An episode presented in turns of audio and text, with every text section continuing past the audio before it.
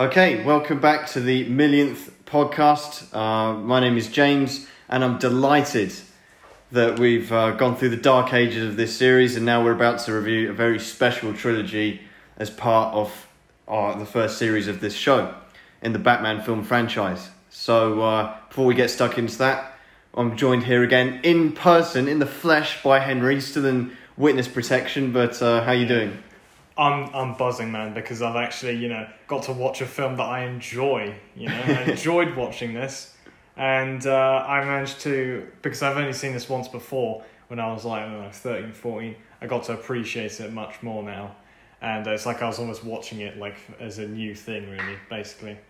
Um, and yeah, I was managed to pick up on a lot more stuff and stuff I didn't even remember was in the film. So yeah, I mean, I've actually I'm excited to talk about this really. This is the thing. I've watched. I've watched this film.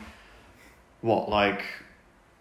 I don't know, four or five times now, right? And um, and, and it's funny because it, it's it's such a good film and it stands up so well. This film came out obviously in two thousand and five, right? Yeah. So that's seventeen years ago. Yeah, but it's it's Like like, that's crazy. It stands the test of time so well. It still looks like such a clean. Like if that was made last year, no one will question it. It's just it's just such a yeah. like a, a clean film. And and like I said, uh, this is I've seen this a few times now. Um, I think maybe four or five times, not as much as the other films, but Yeah. still, I still enjoyed it, and there's still things that I picked up. You know, and that's the sign of a good film. No matter how many times you watch it, you'll still pick up new things as you go along. And um, Yeah. obviously, we'll get to those. But uh, I, I I must admit, I really enjoyed this, especially after the fucking, you know, the suffering we've Yeah. had for the last few yeah, weeks. the, yeah, in the yeah last uh, three. But also, um, when you're saying it's like uh, the yeah, so it was made in two thousand and five, right? What was the um? Because you, you're more of a Spider-Man expert than I am. Mm. What was the Spider-Man film of the day like in that year or around? Uh, I guess they'd have been they'd have finished that trilogy by then. Yeah, why? I'm just thinking if you compare it to like a similar film of that time, like maybe it's like one of those. Well, yeah. I don't know. This doesn't feel dated to me. No, this is the thing because this is yeah, that's true. This is this it was this film. I think there are a few like really big films that really defined how Hollywood and big films would be would you know the tone they would have and it was just in this period of in 2005 6 you had Casino Royale you had uh, the the Bourne Identity and you had this film Batman Yeah. Begins I mean, and Casino Royale was like direct, more or less directly inspired to reboot James Bond after having seen yeah uh, and after Jason Bourne as well Yeah. But um, I think these this these couple of years, this period in, in, in films was was just coming up to that awkward stage at the end of the nineties, the beginning of the of the of the millennium, right? Yeah. As we saw in fucking Yeah. Catwoman, Yeah, they were going- the- you're seeing the Bond films, you're seeing a lot of different yeah, films like it's like going through their growing pains. yeah, yeah, and it was a transitional period, and this, in, you know, uh, during which the only real like big survivors were like um, the Lord of the Rings, pretty yeah, much ba- more or less. Yeah, uh, during those times. Uh, must have been scary as a cinema goer back then. Do you know what I mean? Like, imagine going to the films and you're like, you know, yeah. You just keep watching like you watch like like a film legend like Arnold go down slow. yeah. This is the thing. It was just like, um, I think it was just a transitional period for Hollywood. And while we are obviously going to talk about this film, I think what this film represents in terms of like the legacy of what it's done for superhero films and Batman was, you, you know, you can't you can't downplay it. It just had to reinvent a lot of things because. I mean, we or this was basically the biggest like revolutionary kind of superhero film since since Batman. Sorry, since Batman nineteen eighty nine. What Burton did there Mm. in terms of establishing establishing this character and how that was like crumbled and collapsed, in in the Yeah. you know the uh, fall. fifteen the- years following yeah. it. Um, so you know, Chris Nolan, and this was Chris Nolan, obviously the director of this film, very early in his career, and kind of everyone in this film. Well, most most of the main people on this: Christian Bale, Chris Nolan, Hans Zimmer, who did the music. You know, these are names that are like legends now. You know, they're they're like the biggest names in in the industry. But back 17 years ago when this film was being made, it was they were very much kind of up and coming. This is like their first big big break. I think at this point Chris Nolan had only done two or three films. His biggest one was uh, Insomnia, I think, Yeah. at this point. I mean, so Well, they did have sort of like they had a couple of like you know seasoned actors to sort of like lay back on a bit. Yeah, yeah, yeah. yeah. Sir Michael Caine and Morgan Freeman. Yeah, yeah, yeah. And Gary Oldman, they they did the the casting in this film, and in fact in all of these films is is phenomenal. And uh, in this one, they really set the tone. They did such a good job in that. Obviously, Chris, Christian Bale just come fresh off Patrick Bateman. And American know? Psycho. Yeah. Yeah, so this is uh, you know this film is like Patrick Bateman as Batman. You know, I mean that's already as as a premise like it's I not going to get much better than that. Yeah, like some people might find this interesting, although the problem is for this film, like that everyone knows, like you know, a fun fact about it or several. But Yeah. one of them is that they uh, they're actually in the early stage of considering to cast Heath Ledger as uh, Batman Really? and Bruce Wayne, but that was thrown out eventually because Wow. both uh, Chris Nolan and Heath Ledger kind of came to the conclusion that wasn't a good idea. But then, of course, we all know what he cast Well, the Joker in the next. Of course, of course. Um, and there's all sorts of people, the faces, familiar faces. I mean, uh, Cillian Murphy. Yeah, that, that, that was that, was That so threw you off, didn't yeah, it? it threw me off because I, I the great. first the first time I'd seen this, you know, like five years ago, or whatever. I was like, oh right, this Doctor Crane guy. And then Yeah. when I see it back, I was like, oh, it's the Peaky Blinder. Dude. And now the, it was brilliant because we, we were watching it and, and you just, he was there and you just went, is that? And I'm like, yes. I was like, oh, all right. That's him. It's like this is, couldn't get more Sigma. It's you know? brilliant. Like Cillian Murphy. Yeah, this, this is like m- probably the most Sigma Batman film. Maybe. Like, I, I, there are so many moments. We'll get so through many good them. lines. Not even Um, necessarily just from Bruce Wayne himself, but But yeah, it's amazing what this film did for and, and the trilogy that follows it. I mean, I think this film is is very underrated as well. It's one of those that's becoming like because obviously everyone talks about the Dark Knight, the Dark Knight Rises, etc., etc. no one talks about the beginning. Not really. Batman Begins is one of those that kind of slips under the radar when it comes to these kind of elite film conversations. But you know, in my opinion, I mean, we'll co- we'll go on to rank these films, obviously, but I think this will get a very high ranking from us, and it's one of those that, like I say, it just stands the test of time. And you go back and watch it, and you think, wow, you know, there's it is such a well made film, and Chris Nolan really, you know, executes his his vision so well. Um, and it's and it's great and it's and I think a real testament to this film is that it did such a good Bruce Wayne origin story that no one's ever you know with the Batman with uh, Ben Affleck's Batman etc like the newer incarnations of Batman there's absolutely no need to do an origin story because this is just such a perfect um, Bruce Wayne origin story Batman origin story is kind of it there's no need to improve on it or recreate it everyone I think it's just accepted that this is just just what you need. It's, Yeah. it's it's a great because I mean we'll get to it obviously when we do the plot. Maybe we should just jump into it. Otherwise, we're gonna Yeah, be this is gonna be a very long episode. Uh, what, I, actually, to be fair, the opening is so cool. I mean, just the the beginning, like the that kind of because the Batman theme song. It's not the theme song, but it's like that You, you can the recognize when ripple. There's like kind of like a ripple kind of sound with like I always imagine it as his cape. yeah. It's like that. I don't, I don't know. I can't do it, but it's like when they're opening in when they're opening up the Syncopy, which is obviously um, Chris Nolan's production company, uh, Warner Yeah. Brothers DC, and it's got that that rippling kind Yeah. of theme that hands him. It's so very it sends chills down me, man. I'm like, Yeah. uh, you know, you're in for a fucking good film, man. Yeah, it's nice because like you hear it later on, you hear it throughout the Yeah, film, it's, and it's just so good. it's so recognizable. and it it's like it's it's almost like that. The, the music in this is for, obviously this is Hans Zimmer, who's now do, doing the music in every yeah, big film. But film. you know this this would have been you know his up and coming kind of thing as well. Um, and yeah, just that that particular score is just like it always comes when you know later on in the film there's a bit where you know where there's like these thugs they're looking around for Batman and they can't see him, but you hear this theme and it's just like Yeah. this It's like a- warning. yeah, you know, it- it it's almost- so good. pops in and out when he's going around, and you know, I mean, yeah, I mean, I guess yeah. So you hear that in the opening. The thing that I that sprung to mind, the thing that really like stuck in my uh, brain from the first few seconds of this is like this like show of like I'm seeing all these CGI bats going along, Mm. and then they like briefly make the like the Batman symbol for this. Yeah.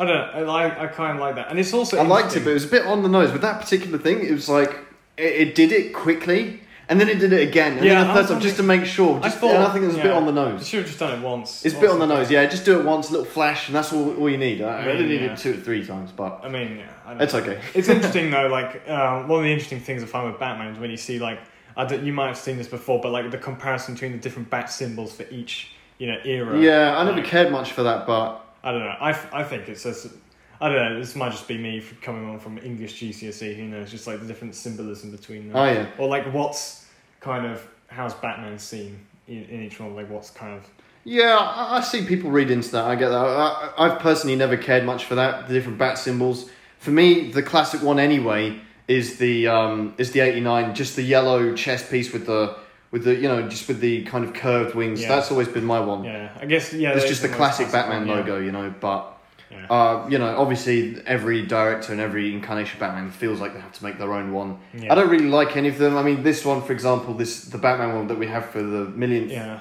logo at the moment is um, from the Batman. I don't particularly care for it. I don't. I don't care about it, but I don't care for it. I don't care for the Dark Knight one. I don't care for Ben Affleck's one or anything. Because the Batman logo, I think, is generally accepted. It's like the Superman logo. Yeah. You know what you. You have a straight image of what it is, and it's very much the comic book one. It's never like one of the ones from the films, Yeah. but Although, I mean, one thing I would have to say that's interesting, I guess, I guess with this is that they turn that. I mean, the actual like his weapons, like his like mini batarangs Mm. almost, which are like ninja stars, really more. yeah, that's true. That's true. I never made that. Yeah, It's like they're sh- like they're shurikens, and yeah, he's the like Yeah. basically throwing darts. Yeah. Whereas like you know the the one from the Batman looks more like an actual batarang that he'd throw. I don't know. Yeah, I guess. I guess. I mean, yeah, Batman batarangs. It's always like. I know. We'll, we'll, we'll, Yeah, when we'll we get review onto the it. Batman, we'll talk Yeah. about it. But let's let's crack on with the story because uh, the opening is basically literally like child Bruce Wayne, Rachel uh, playing in the Wayne Manor Gardens, playing Doctor. You know, show me yours, I'll show you mine. Da, da, da. Yeah.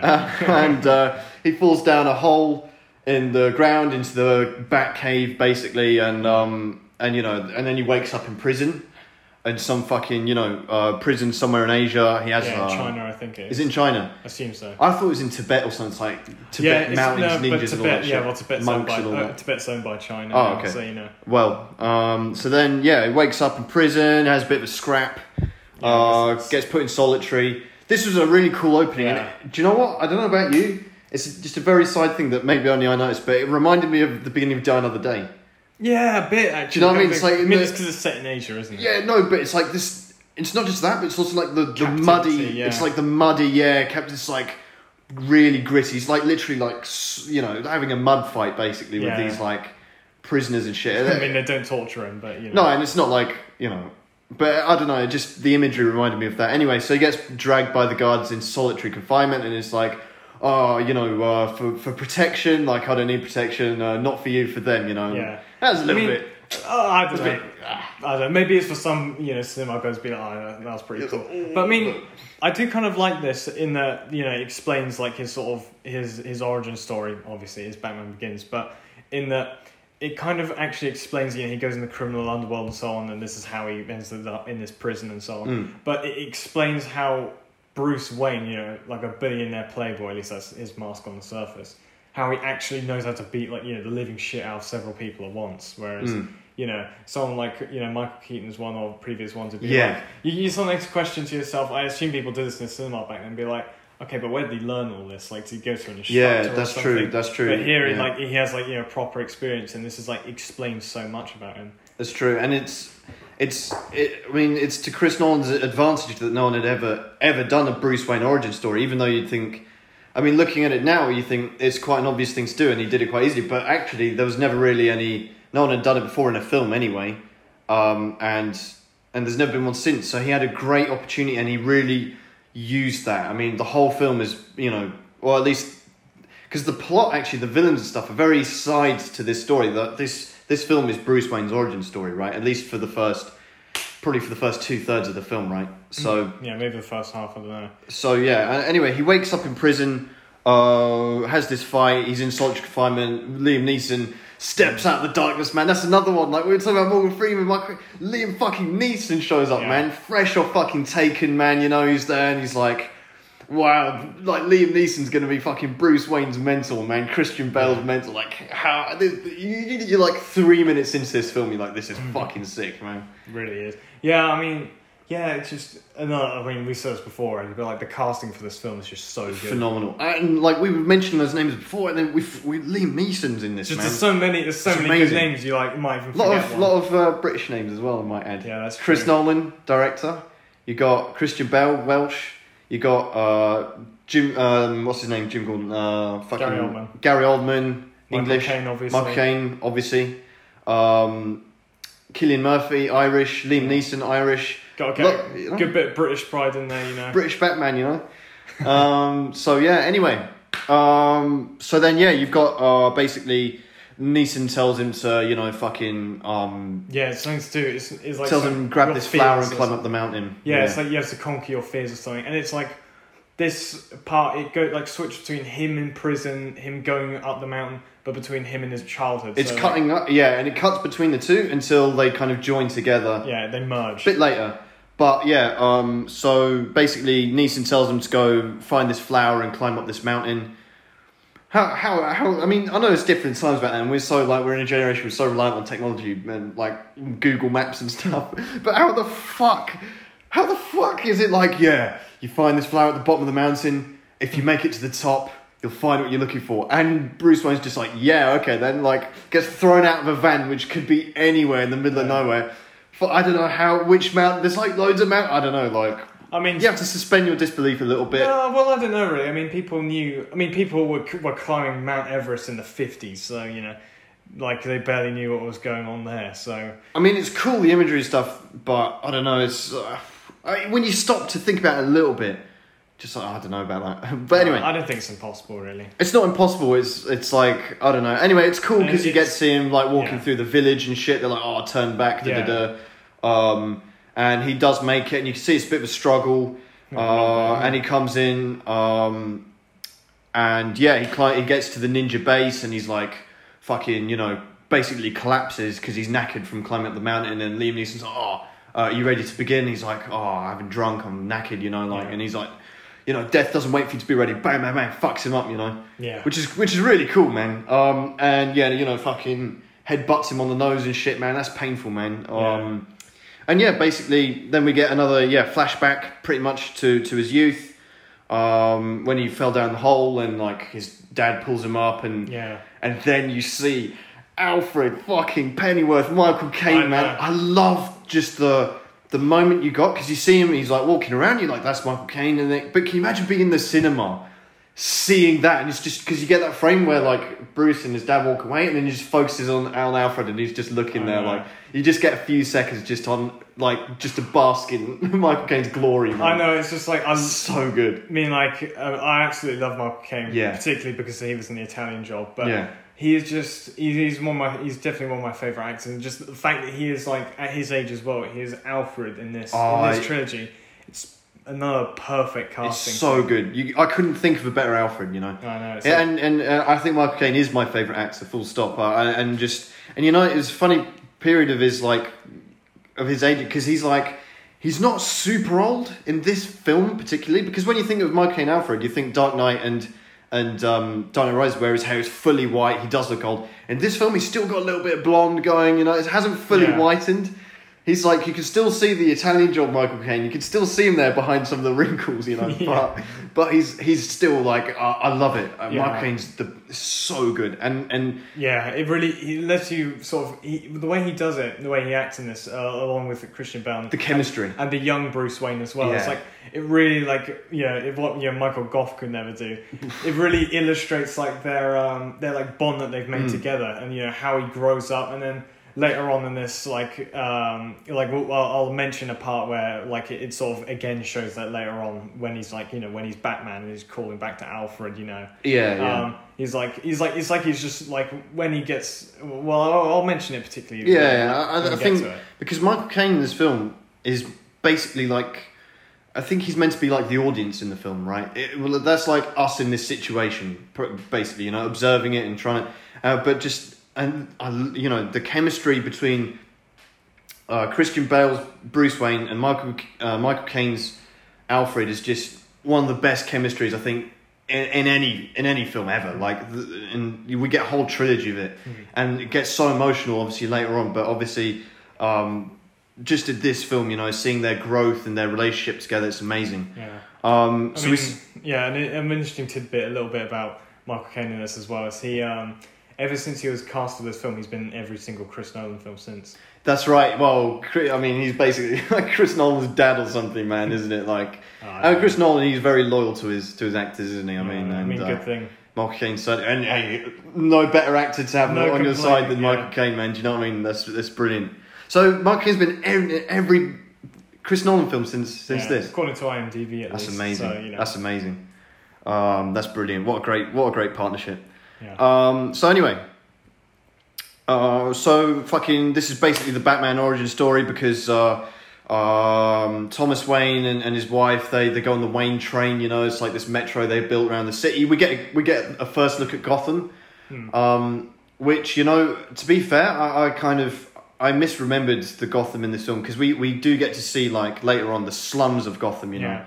No, But I mean, because but I, I I always remember Gotham more from the Dark Knight because you see a lot of it, Yeah. and it's like just New York, really. uh, yeah, I mean, we're not too familiar with American cities, from but from what I'm aware, it's most like New York or Chicago, yeah, that kind of shit. Yeah. bit between those two. Um, but In and, this- and it's like shiny modern buildings and Yeah. stuff, and it's like you know very, it's very clean, and and that makes sense because Gotham's meant to be basically the biggest city in the world, right? In Yeah. this universe, it's like you know Or the most important, at least. yeah, like the, yeah, exactly. And um, so obviously it would have that side of it, but then in this film, what I forgot when rewatching it this time was you do get to see Yeah. the underbelly of it, like the scum, you know, and that, and that's that's quite good the way they do that. Um, Yeah, I it's mean- a shame they never really. I don't feel like they revisited that. yeah, in- that, that's what I was going to say because like seeing it, especially that like the shots of like the the train going along and you can see like a large pan of Gotham. Mm. It's not like you can't say it like it looks like a like a unique city. Like you can't really say it's. I mean, obviously it's a, maybe it's like kind of a modified version of Chicago, or New York, or whatever.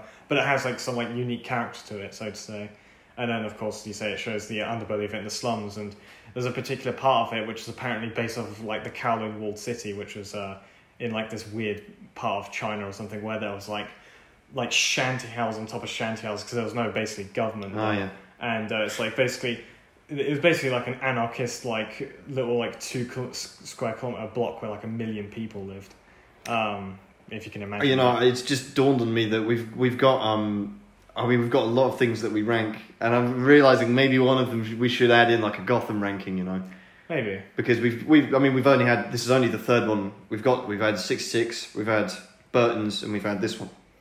Well, yeah, I mean you've also technically got Joel Schumacher's Gotham, but it's the same. Really, it's the same Gotham. It's the same universe, right? Same Alfred and shit. Yeah. So that is the same Gotham. maybe. Um, but anyway, so uh, we get a good look at uh, Gotham. Uh, we get a bit of Thomas Wayne. He's a good guy. He's the doctor. yeah, All the yeah. It's like, I don't. I uh, you know I own this company, but I work in the hospital. yeah. I leave the it's Yeah, stuff to people who are more interested. Blah blah blah. Yeah. Um, so you're like, oh, this good guy, you know. Basically a um, saint, you know. Yeah, yeah, yeah. What do you call it? Like a Boy Scout, you know, Yeah, like Thomas it. Wayne, you know. Well, you know, like Adam West before him. Well, yeah, and um, anyway, so so you know, you you get and, and it's nice we get a little bit of time with Thomas Wayne. Martha Wayne gets like one line in all this, by the Yeah, way. You that's know, just very much an accessory. To I feels a bit I mean, I I, guess know, maybe it's from the comics as well. They probably Bob Kane didn't really invest much in that. possibly. I I don't know.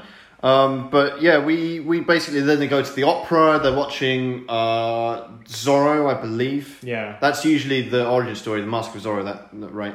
So anyway, um, but, I mean, Bruce, young Bruce Wayne, he's looking at the the opera, and there's like the guy who looks a bit like a bat, and he's like scared from this fall Yeah. earlier. So he's like, "Oh, can we get out of here?" And Thomas Wayne's like, "Yeah, let's go." Um, and and and you know, and then that's it. So then they're out in the fucking back alleys, and Yeah, That- very, yeah, very strange place, like right next to an opera house, you know. well, uh, yeah, that is strange. I they, guess they- maybe- they, didn't go out the front entrance. They went out like Yeah, silent. fire escape or some shit, you know. Uh, yeah, that's what I was thinking. But then again, I guess it might just be like you know the the really harsh contrast between like the good part of Gotham, the bad part of Gotham is just right by the doorstep. Yeah, yeah, that's a good point. I never thought of that. Um, and to be fair, I have been so. I think in old, in more old school cinemas, you do get that where like the front entrance is quite glamorous. Because I've been to some older cinemas and, and you know obviously like the big ones like the you know they're they're, they're like you come in the same way you go out but in, I think in old school theaters you you go in like it's a nice entrance and then after the film's done you kind of do shuttle out the back somewhere obviously this isn't even a theater this is an opera but still yeah, so yeah, we, we you know they're throwing they're straight in the gutter and uh, they're approached by um, Joe Chill and uh, he's like you know fucking give me your money and shit. Uh, you know Thomas Wayne gives him the wallet and he's like Julia as well. Points a gun at Martha Wayne. Thomas Yeah, stands jewellery as well. takes yeah. the bullet, you know, fair play, and uh, and then he shoots Martha as well, fucks off, you know, and Yeah. uh, You know, we don't get to we don't get to see the pearls fall on the ground, but you do get to hear them. yeah, and we do see them later on. There's little, oh, it was a little bit before. It's like, oh, I got these for your mum. Do you think she'll like them? Blah blah blah. Yeah, yeah. fucking pearls. But anyway, Yeah, had to get that one um, in. yeah, got to get it in. So anyway, uh, and then we're left with a very like sobering image of you know Bruce Wayne, you know, over his dead parents, and it's it's fucked up, you know. To be Yeah. fair, it's like wow, that's shit, you know. Um, but it's not over yet because then you the next thing we see is him in the police station Yeah. with fucking Commissioner Gordon, man, Oh, Gary Oldman. yeah. We see him like put the coat around the shoulders, you know, like it's all right, son, you know, like, all that shit. It's like it's brilliant, man. Yeah, and It's the, so good. yeah, and then the, the actual commissioner because Commissioner Loeb, Commissioner yeah. Gordon isn't Commissioner Gordon. No, no, no. Yeah, he's uh, he's Yeah. Sergeant. yeah. He's Sergeant Gordon, right? Yeah, I mean, yeah, you get to see like this interaction between the two, and then yeah, maybe yeah, it's nice as well because it sets up the you know Bruce Wayne like knows him from this, and then Yeah, so when he's good. older, when he becomes Batman, It's he so like, good. he goes to him because I guess this establishes like he knows this guy, he knows he's a good person. The estab- the the world establishing like the characters, the development. That is what I think most people. That's why this trilogy is so loved because they really put Nolan, the writers. You know, they put so much effort into establishing these characters, that, and it's so character driven and focused that you know that that's what makes it work so much. You know. Yeah, I mean the casting helps that as well, like I've already said, but Oh, yeah, yeah. It's just, and also one thing I quite find impressive with this film is the when they go, um, whenever they have flashbacks and so on, whenever they have like you know, they obviously the actors have to look younger and everything. They've got Mm. a good young Bruce Wayne. It doesn't. There's nothing that takes you out of it as well because it's No. done so well. Like, I mean, one of the things as well, I would have thought. I, I thought to myself slightly before watching this. I was like, you know, a lot of this is going to be Batman's origin as well and explaining it through flashbacks. I don't feel like there was a single scene in this film that I think was like unnecessary. No, not at all. Everything's And- interesting to watch. Yeah, and it was like because and what they did quite cleverly here is that you know they don't reveal any ages, right? But you get you know the the flashbacks aren't too big because Bruce Wayne would have been let's say ten when that shit happened, and when he comes back to Gotham later on and all this shit with Nick Liam Neeson, he's I'd say Mid twenties. mid twenties max, I would say. Um, so you're only looking at a basic like a kind of fifteen year gap, let's say. I think that's a safe number to play with. Yeah. And yeah, and the aging of Michael Caine, um, Gary Oldman, you know, these characters, you don't notice it at all, basically, because it's like it, it feels natural. Yeah. Um, but anyway, so you know, we get this bit of establishing, then we get back to um, uh, basically Batman in, in Asia with uh, with Liam Neeson, and they're like doing this training Yeah. montage. You see him like on the stumps and shit, you know, and like fucking shit up, you know, like doing all the ninja stuff. It's so Yeah. cool. Like Patrick Bateman is like a training, tr- being trained by Liam Neeson as a ninja. Yeah. So fucking cool, man. Yeah. Um, and yeah, and, and, and part of it is like this, uh, they're having a duel on the ice, and uh, Liam Yeah. Neeson's like, you know, your dad's a pussy, basically, you know, like it's his fault. Uh, it's like, but you've got spirit or something. Yeah. I mean, there's- yeah. I mean, there's another interesting fact about this, which is kind of more well known. Even I think I knew this before I even looked up. But then Wow.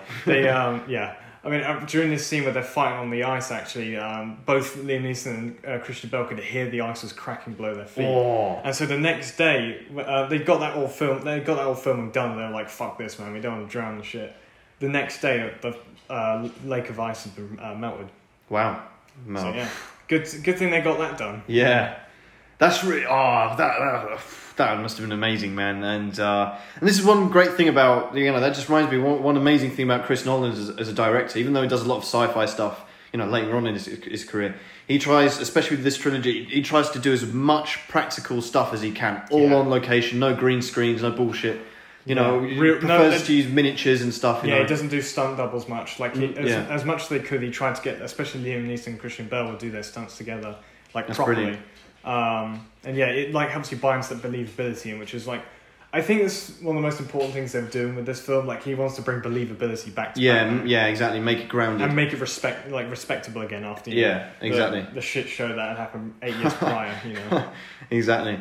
Um, so you know they and, and and obviously throughout the first half of this film, at least, there's a lot of setting up. There's a lot of lines which they come back to and fulfill later on. One of which is you know mind your surroundings, all that shit. Um, a lot of setting up and knocking down later on. yeah, which is great. Obviously, you know, I mean that that always works, right? Yeah.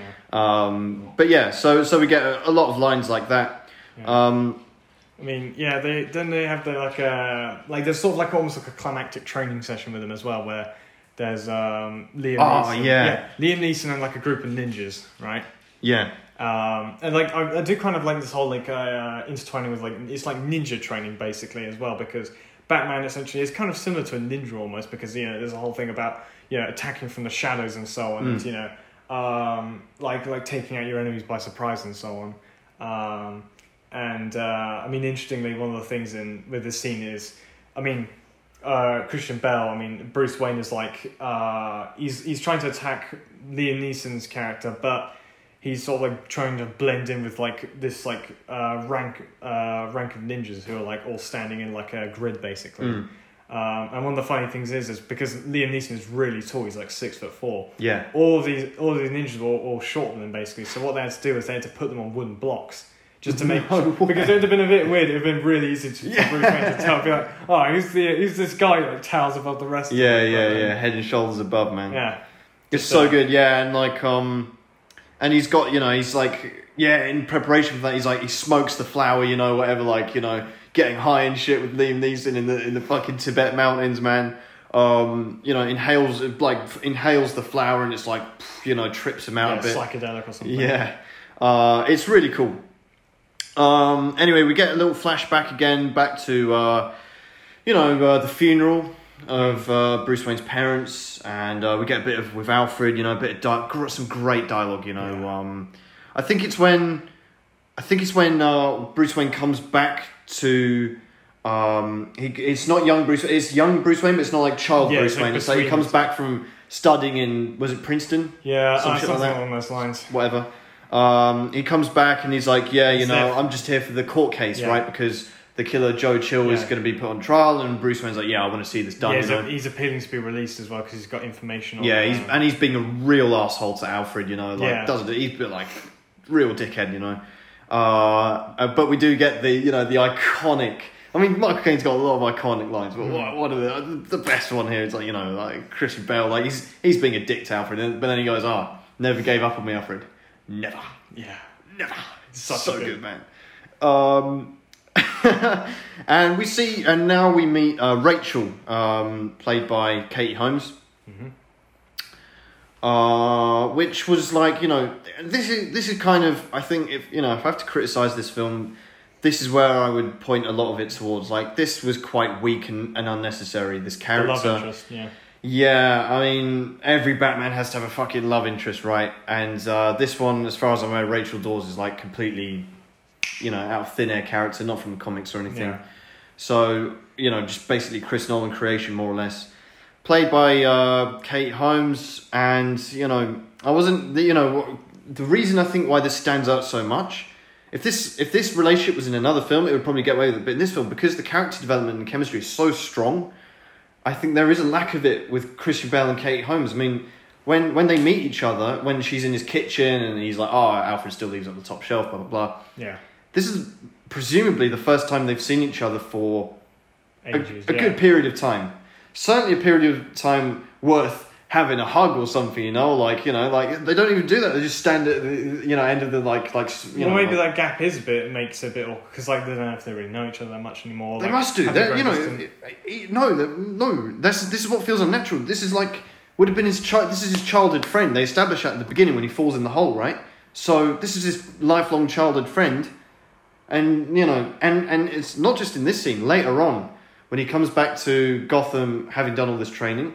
He's like he sees her in, in the hotel and they see each other and it's a bit more of an awkward situation granted but he doesn't go and like there's no warmth at all and because of his actions and stuff but I mean we'll get to that scene a bit. I later think I think it, uh, like the This very, didn't I think convince it- me. I don't know. I think at the very end of the film, it's well explained, and I, I kind of disagree. I think they're. I think their chemistry is all right in this film. It's not like yeah, it's not main focus points. That's why they don't really. True, so and it's not bad, but I'm not saying it's bad, but it's just I think it's a lot weaker than, all you know, your Alfreds and your Morgan. Freemans. Well, of course, and, but you know. when you have to compete with them, you know, it's yeah, like true. you know, this is like uh, just her alone is like a league above Yeah. most of the ones in previous films. I, so- I, I think this film wouldn't have suffered for maybe a more seasoned actress or you know, I mean, no disrespect to Kate Adams, but maybe a, a bit of a better actress. I, I, I don't know, I, and don't and know. and I think there is a little bit of evidence in that in her being recast for the Dark Knight. So you know, Maybe. But anyway, uh, so then anyway, they they uh, they do go to court, um, Yeah. and uh, Yeah. you know they, they go to this court and um, Yeah, basically the, yeah. you, they they they go to the court and obviously you know uh, Joe Chill. You see a bit of him, and he's like, "Oh, I, I regret what I did." Blah blah blah. Uh, Bruce Wayne's in the courtroom. It's, it's it's not really that noteworthy. He walks out basically of the courtroom. He's got a fucking revolver on him, you know. snub those and everything. Yep, so you can read it. and um, and he's ready to like you know kill Joe Joe Chill. Basically, he's got released basically early, uh, but someone does the job for him. You know, Joe Chill's walking out. He's a free man, and then bang, you know, someone like oh this is from Falcone. Falcone says hi, whatever. Bang, Okay, so that, yeah. shoots him, and fucking, and that's it. And Bruce Wayne's like oh fuck, you know, um, and yeah. Uh, so then uh, after that. Rachel and Bruce are in the car. They're driving around the slums, and, and Bruce Wayne's like, "Yeah, you know, life is so unfair, whatever." Basically, she's like, "You haven't got a clue, man." Fucking spins the car around into like down, like down, in like literally like down, like they go down a ramp, down, so, yeah. which is quite good, like imagery and shit. It's They, like, the literal underbelly. literally, of yeah, like you know, and you get a really good look at these fucking slums, man. This like shithole, you know. It's like fucking favelas and shit, man. Do you know what I mean? And um, you know, you get a good look at like all the hobos and shit, man. All the burning bullshit, you know. Yeah, shit. but she also takes it specifically to like the place where Falcone is more. That's right. That's right. It's like it's almost like it's so well known. Like the police could probably raid it, but they're also bent that they. They're all in there. yeah, know, like, like, most of the night he's got. Ju- that's the thing I like. I mean, we're jumping in slightly because like there's a. I mean, there's a little character development moment which I didn't really like, where like she basically tells them like you know, um, essentially that like you know he is like I said because he's like complaining about his life and stuff Mm. like yeah all these people have it so much worse and you know and he's like oh you know I should maybe like he's like oh well, you know I wanted to kill Joe Chill and she slaps him twice for it. Oh, that was a great moment because yeah, she's like, yeah, good people like your father, they stand up for the city, blah blah blah, and uh, and he's like, I'm not one of your good people. Shows her the gun, and she yeah, fucking slaps him, man, and and that that was like really powerful, really powerful moment for me. Uh, that always stand out to me in this film as just being like, you know, and you, the acting is is like you know Bruce uh, Chris Bale, he looks so ashamed. And like you know, and, and she says that to him as well. She's like, "Your father be ashamed of you," you know yeah. and uh, throws him out the car pretty much. And I, I think this this scene is just so powerful and, and important because it establishes Batman's no gun rule. Because he get you know looks at the gun, his little flashback of you know his parents, and he, he lobs the gun into the river, you know, Yeah. and uh, and without even saying it, there's no there's no dialogue, there's no like I'm never use a gun. He just throws it, and you understand like that is that is the moment when Bruce Wayne Batman decides no guns. That's his fucking policy, which is brilliant. Yeah, I like they tie that in as well. Like, yeah, with his because his parents killed by a gun, so and he doesn't want to create more people like that. And this thing I found interesting when watching this film, I was like, it only registered to me, and I don't know why this late, but the fact that this, you know, this Dark Knight trilogy kind of actually introduces the well, not really introduces, but like really, you know, subscribes to the idea of Batman doesn't use his guns, Batman doesn't kill people. Because then I remember when we were watching like uh like the Michael Keaton Batman films, I was like. You know, when I'd see him, like he just like throw, throws a guy, like attaches a bomb to him. Yeah, he kills the Joker. I'm like, what the fuck's going on? Like Yeah. he breaks people's ankles, man. I'm like, you know, I thought it suddenly got dark with Ben Affleck, but you know, Yeah, this is the thing. Like, um, yeah, the the the character building is so good, and it's just the way they establish that without him even even need to say no guns, whatever. He just it's it's superb. Yeah. Um, so then he goes and meets Falcone, yeah, and they have a bit of dialogue. Falcone just like you know lays down the law. He's like you know just just just gives him a bollocking basically. Like you think you're this and that. You're yeah. you know your nothing, life is man. hard, yeah, you like, know, fuck just you. your parents. yeah, your dad's pussy. You know, like really like goes into him, Yeah. man. He's like you know. I mean, yeah, I mean, he really, really go. He destroys him, man. He's like, yeah, because like he, he destroys Bruce personally. He's like, fuck it, you don't know anything. And then like as he's like, you know, pulled up to like be beaten up and thrown out, he's like, yeah, your, your dad, you know, in the in the prison, Joe Chill's something, he, he begged like a dog, you know, like Yeah. he, he like proper, like, you know, can you imagine Bruce and Christian Bale? He looks so mad, and he's like, there's nothing he can do, and uh, it's it's just such a great way of firstly universe building and how corrupt Gotham is because Yeah. he just goes, I've got lawyers and Yeah, he's got the cops judge and shit, yeah. everything. and he's like, you know, I could blow your head off right, Yeah. and no one will give a shit. brilliant. It's brilliant, and and you know, and Bruce Wayne really has this dawning where it's like you can see it in his face. It's just this realization how out of his, his depth he is, and he thinks he's ready, but he's not, and he like. And basically, next thing he does is he, swaps coats with a hobo, Yeah, and then runs off, just runs off, runs away, like you know. yeah. um, Runs away into his life of crime, which explains Yeah. how he gets to China. And this is pretty much, and this is where uh, it basically all ties up because um, He's finally his his backstory is finally caught up to the present day. that's right, exactly, and which is so well done. Yeah, the the writing is and the editing is superb, man. I think it, Um, is it. I think it's at this point where it catches up, where he's does this sort of like kind of final, you know, fight. With That's Ra's yeah. He smokes the flower, uh, fights all the ninjas, and uh, yeah, and then Liam Neeson's like, okay, um, you're ready. You're a fucking qualified ninja now. Here's your black belt. Yeah, you're, Uh, you're you're part of the League of Shadows. you You're know. part of the League of Shadows, but first, terms and conditions apply. You need to kill. Yeah, to know, prove that you need to do what is necessary. Yeah, exactly. Um, and uh, and Bruce Wayne, you know, hands in the sword and shit. Ra's al Ghul. We've got to mention him. Um, This, uh, yeah, yeah, well, it's interesting the the route they went. Now, this is where the first time we get to really. I have this is I have I've always had a bit of a beef with Chris Nolan in his development of villains. Like his villains are very good, but they're not comic Batman villains. You know, they're just like, you know, because Ra's al Ghul is like Lazarus Pit, six hundred years old, blah blah blah. And I guess yeah, that's very hard to convince people when you're trying to make a Yeah. grounded film. But nevertheless, if that's the case, don't use him. Or I, I don't know. Like I think there's switching. Like they keep and here's their explanation: Ra's al Ghul's eternal because when one dies, another one takes up the mantle. Like Yeah. the title Ra's al Ghul, it's not doesn't Yeah. belong to one person. It's just continued. yeah. I guess in this case, I mean, especially because this place, uh, this takes place in Tibet. I think this might be a bit similar to. Um, so this is coming from my uh, philosophy, you know, A level. um, because in Buddhism they have uh, because Reincarnation. Yeah, it's Yeah. not not necessarily just reincarnation, but the uh, what's the fucking name of it, the uh, the Dalai Lama. He is Okay. re- recast, well not recast. Ah, yeah. and then he's reborn. They find a Right. new one, and then so on. He it becomes a Dalai Lama. Um, Yeah, also, okay. I feel the That reason. Uh, I don't know. Maybe that's time. Maybe it's No, but that, that, that but yeah. one of the things I feel, plausible. one of the reasons I feel Chris Nolan, you know, and his villains are not necessarily comic book, you Mm. know, inspired. They don't have their Yeah. same origin stories or Yeah. characteristics, but that might have something to do with the fact that he's trying to, well, he tried to sort of like divorce this, like uh, the pr- original prejudgments of like Mm. and prejudices of previous Batman films, where everyone's like. They tried doing like the comic book origins letter by letter almost with some of them, and because some of them are a bit ridiculous, it doesn't work so well. Let me Although- ask you something. some- When you when you said that, what was the first one you thought of? Mr. Freeze. Yes. It's just- can- Falling in the tunnel. no, but the thing is, they couldn't. With Mr. Freeze, they didn't have to do that. It's just. Oh, It's like it was going there's so. so many bad. If we could just like, just give us a moment. You know, the audience just like, just just to two face one where he's like Yeah. holding the. Oh, and he goes all over his face, arms. Can we, But can we please have like a brief? Bane. Can we, can we have a, like a? I mean, this is just a this is a request on my part, uh, on part of the audience. Can we have a very brief montage of this? Oh, oh, we should so do that. man. I, We should yeah, do that I as a might, short. I might edit that. do that as a short. Oh, that has to be done. Just have to, just have to like bask in the, you know, just Ah. just the glory of like, you know, we had Heart of Ice, and then you know they just butcher it by like, all right, we're going so far. Oh, and he falls back like, you know, slips in the Yeah. banana peel. Oh, yeah, you could forgive Chris Nolan for not wanting to exactly do that, but yeah, still. that's it. I, I guess Um, that's the reasoning. Yeah, and, and you know, there's nothing wrong with the style of al Ghul. I'm just saying it's, it's different, and this isn't the worst.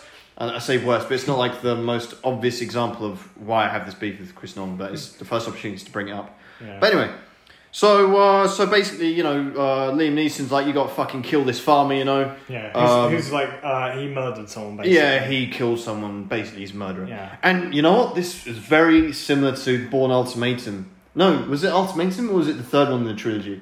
Because there's a bit where uh, Jason Bourne is ordered to execute someone, and but he's literally not told anything about the guys. So just like this guy's an enemy of the state, kill him. You know, that's all the explanation you need. And uh, I think he does, right? I don't know. I don't. I can't really remember. I don't remember anything from Jason. All right, well, no, I'm, that hasn't I'm been sorry. spoiled for sorry anyone. if there are any hardcore Jason Yeah. Bourne fans out No, there. I don't think that's been spoiled for anyone then, because I actually it's been a while since I watched those films. But anyway, it just it reminded me of that where, and it's and what's great is that all these characters. This is again with character development. You're just given they're given these moral dilemmas, ultimatums, which you know goes on to you know, Yeah. and and I really wanted to ask you this Yeah. When Batman takes the sword, right?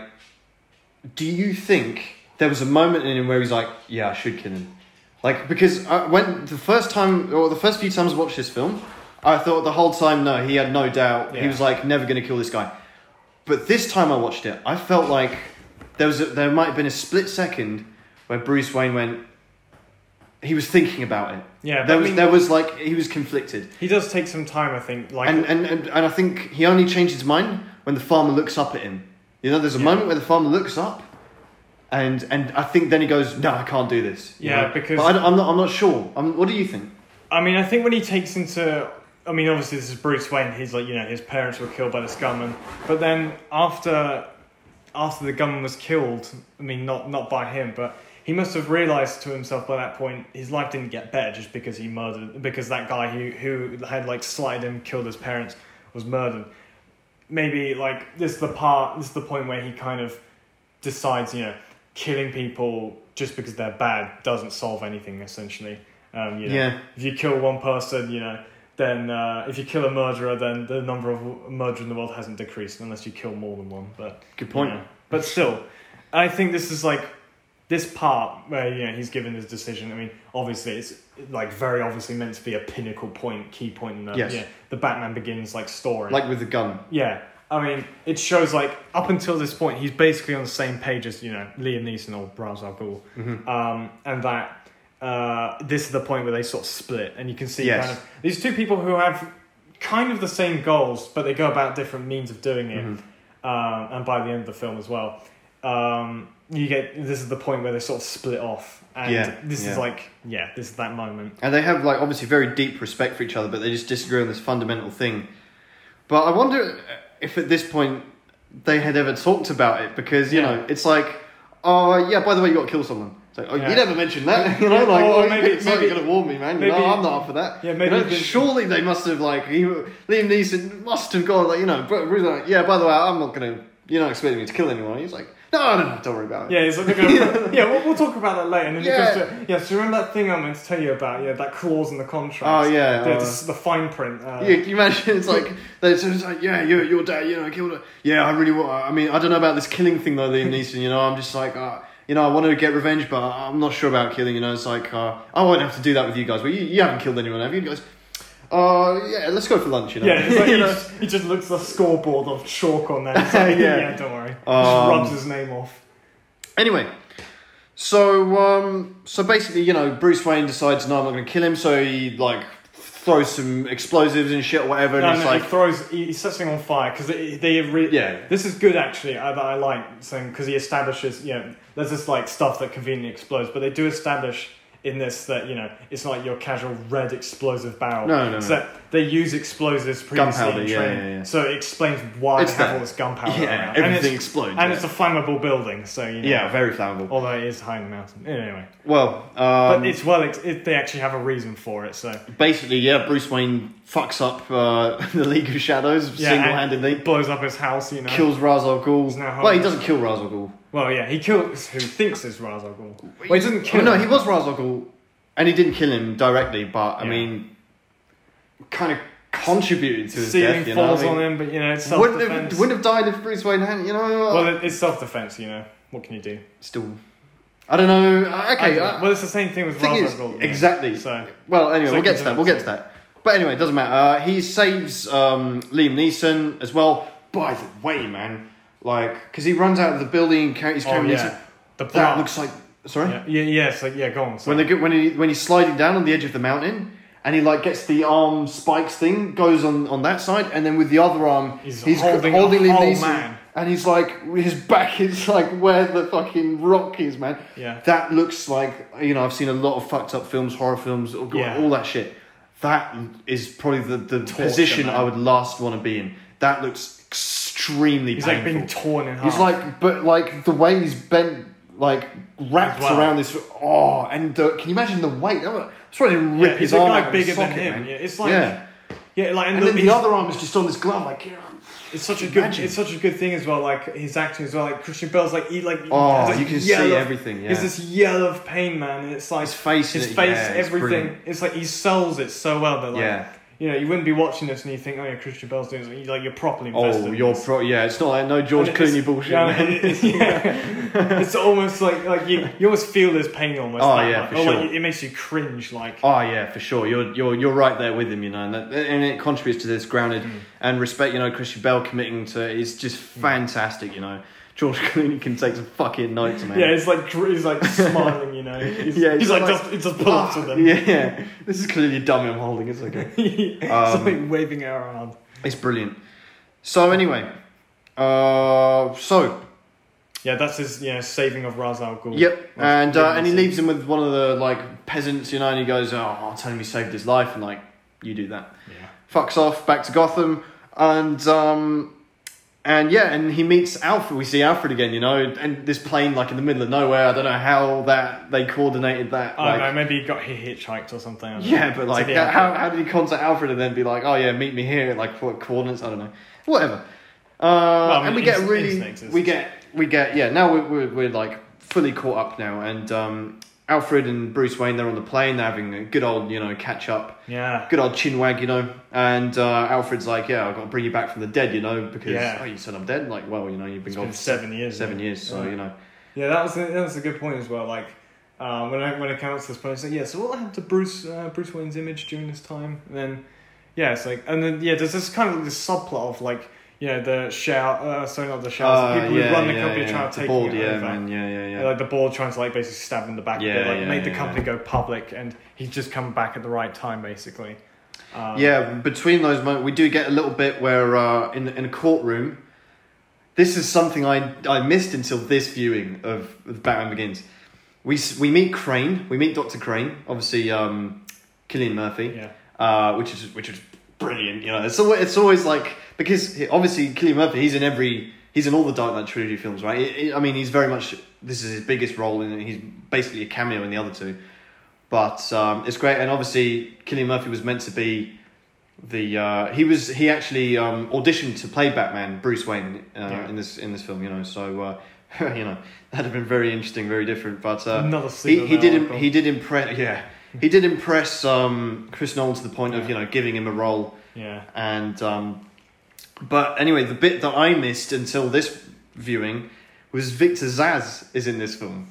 Like what the fuck you know? Like uh, obviously Zsasz is like one of the Batman villains who like he's like a serial killer and he has a mark a scar on all on his body for every all of his victims.